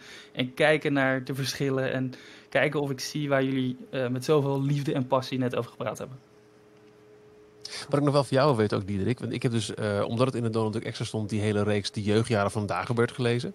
Maar is het, verrijkt het mij? Is het slim? Moet ik verder gaan lezen? Of is gewoon puur het eh, extra eh, dimensie geven aan, eh, aan als, als figuur in die jeugdjarenreeks, is dat eigenlijk wel de basis? En ben je klaar? Ehm, nou ja, de liefde voor, voor, voor Karl Barks zul je in elke strip weer terugzien. In elke referentie. Dus elke keer als je geniet van jeetje, oh wat leuk. Ja, dit doet me denken aan het Karl Barks verhaal wat ik zo mooi vind. Dat, dat zal je wel blijven doen. Als je eh, een aantal, als je het gewoon de, goeie, de verhaal kan genieten van hoe goed de verhalen zijn eigenlijk. Want nogmaals, het is een verhalenverteller boven een tekenaar. Ehm, en dus als je daar echt van kan genieten, dan, dan, moet, je dat, dan moet je dat zeker doorgaan. Ik, ja, ik, ik weet natuurlijk ook niet hoe, hoeveel je struikelt over de, de tekenstijl. Want ik, ik snap wel dat het wat kinderachtig. Ik weet precies welke jungle strip jij bedoelt. En ik kan daar dus ademloos gewoon 10 minuten naar, zo'n, naar één zo'n plaatje kijken. En ik, ik vind dat inderdaad een soort Where's Waldo van, van, van humor. En ik, ik kan daar heel erg van genieten. Ehm, maar dus het it all adds up tot hoe vervelend, eh, hoe afleidend is het eigenlijk. Dus waar ik het gewoon oprecht... Ik vind het een onwapenende tekenstijl. Dat is het. Ik zie een groot kind daarin. En als ik eh, Don Rosa ho- hoor en zie in al zijn interviews, zie ik dat ook. Het is gewoon iemand die, die ook best wel veel dingen in zichzelf heeft, die gewoon, net zoals ik, een soort blij ei af en toe heerlijk vindt. Gewoon, ik hou van vrolijke muziek. Ik hou niet van melancholische muziek. Ik hou van vrolijke films. Ik hou van mooie films. Ik ben niet iemand die, als hij depressief is, een zielig boek gaat lezen, omdat ik dan nog depressiever word. Dus daarin zie ik als het ware van hem ook een soort vlucht naar wat, wat, wat lichtvoetigheid, naar wat vrolijkheid in het leven. En dat zie ik bij al die plaatjes en zo'n gek muisje en een gek dingetje, zie ik dat weer terugkomen. En ik word daar gewoon intens gelukkig van. Maar uiteindelijk het levensverhaal vandaag Bert Duck vind ik, en dat is puur smaak, dat is niet eh, whatever, dat vind ik wel, dat vind ik het allerbeste. En dat is voornamelijk omdat bij de, dat is de eerste en enige keer denk ik, dat ik een traan gelaten heb bij het laatste verhaal. Oprecht kwam dat zo binnen. En ik weet niet precies waarom, maar het hele, het hele verhaal en de retoriek van, van, van, van zo'n man en zijn hele leven en zo, dat, dat heeft echt gewoon om een of andere reden mij meer geraakt. En dat, dat is Barks gewoon nog nooit gelukt. En, en dat zit hem in de storytelling. En dat zit hem in dat ik niet gehinderd word door eh, een, dat de tekenstijl niet, niet, niet eh, up to par is, zeg maar. Niet, niet dat ik, ik bedoel dat echt niet naar of zo, maar ik word niet gehinderd door, door smaak dan, of, of whatever, snap je? Ik, ik word gewoon, het, ik wel heel is, veel last van. weet je wel? En, en dus daar, daar, daar, ja, dan geniet ik er gewoon van. En Ja, dat, dat eh, zat daarachter, die ene tweet die ik jou toen stuurde. ik, ik ben je extreem dankbaar voor het toesturen van die tweet. Want het heeft mij echt verrijkt eh, dat ik eh, over die, die jarenlang sluimerende afkeer van, van het werk van Roos heen ben gestapt. Het heeft mij eh, ehm, nou, ook door het lezen van die jeugdverhalen vandaag wordt nog meer liefde weergegeven eh, voor, ook voor Barks. Ehm, het, het, grijpt fantastisch in elkaar. En eh, als ik alleen al de reacties hoor van Jorn en van Ralf. En ik, ik wou dat ik nog makkelijker jullie kon zeggen: koop dit boek, koop dit boek. Maar Nou, kijk ik- een beetje rond op Marktplaats, kijk een beetje rond de bol.com. Vooral die, die Fantagraphics reeks, die is echt briljant. Nou, de, eerste paar delen die in de Fantagraphic reeks zijn uitgegeven, en dat moet je even op Wikipedia eh, zoeken. Nogmaals, ze worden dus niet in chronologische volgorde op de markt gebracht, maar in volgorde van waarvan de uitgever denkt, dit werkt wel zo. Volgens mij is eh, Christmas on Bear Mountain ook een van de allereerste. Eh, Only a Poor Old Man is ook een prachtige. Eh, het, het, het, het zet je even 30 euro opzij voor één bundel. En dat heb je, dan heb je 200 pagina's ruim in een prachtige eh, gebonden uitgave. In de oorspronkelijke Amerikaanse tekst. Met uitleg eh, achterin. Misschien Een heel prachtig even spellen hoe het, hoe het heet. Want het is denk ik een Het is Fanta als in het, eh, het, het, het drankje. F-A-N-T-A. Ja. En dan graphics op zijn Engels. G-R-A-P-H-I-C. Aan elkaar. Één woord. Fantagraphics. Ja. Ik zit nu eh, bij... Maar als je op Carl Barks op bol.com ben je er ook al wel volgens Ja, mij. Of joh, en Amazon. Of eh, eh, eh, Depot heeft ook een eh, heel ja, veel. we kunnen het voorlopig toch niet in de Disneyparken uitgeven. Dus dan moeten we het zo doen. Ja, zo is het ook. met een fastpass naar bol.com. eh, ja. Zo. Maar eh, eh, dankzij jouw tweet merk ik alleen al het enthousiasme en de bevlogenheid nu bij, bij Jorn en bij Ralf opborrelen. En ik hoop dat heel veel luisteraars het ook hebben. En dat, dat eh, nog meer mensen eh, zich weer gaan verdiepen in, eh, in toch waar het, het voor heel veel bij mij en bij jou mee begon. En je hebt in ieder Om- geval weer een nieuwe BN'er eh laten openen over strips en eh, een lans laten breken. Dus daarin ehm, ben je ook goed bezig in die zender. Nou, en nogmaals ontzettend bedankt voor je tijd. Ik eh, merk aan alles dat je dit niet tegen je zin zat te doen. Nee, ik, vond het heel, ik vond het oprecht heel erg leuk. En ik had er ook onwijs veel zin in. Dat, ik zei in het begin zat ik hier al met een smile. Dat ik zei van goh, ik heb hier onwijs veel zin in. Want het is gewoon, weet je, over smaak valt niet te twisten. eh, maar het is zo ontzettend leuk om te doen. Eh, als je het gewoon met respect en, en liefde naar elkaar doet. En, en wil begrijpen waarom de ander zegt wat hij zegt. En, en wil laten zien waarom dit het mooiste pakketje is wat je ooit hebt gezien. En als je dat kan overbrengen naar de ander. ehm, ja, dat, dat is alleen maar te gek. En, eh, Nou, dat is je behoorlijk gelukt. Thanks, guys. Meneer Jekel. Eh, echt, Thanks. echt heel erg bedankt. Eh, oh, Ja, ja, dit, ja, dit was hem. Aflevering 197 van Details. Eh Diederik Jekel, ontzettend bedankt nogmaals dat je de gast wilde zijn in deze aflevering. Heel graag. En, eh, en je liefde voor Don Rosa en de Duckstrip in het algemeen hebt willen beleiden. Heel graag. Ik, eh, ik kan me voorstellen dat de volgende keer moet je het weer over corona hebben. Dat is lang zo leuk niet. Nee, dit is zoveel beter. Ik, maar bij Boulevard krijg ik dit er gewoon niet door. We blijven strijden, we blijven strijden. Tot zover deze aflevering van Details. Check d-log.nl voor meer afleveringen. Vergeet je niet te abonneren en tot de volgende keer. Tot volgende week. volgende week.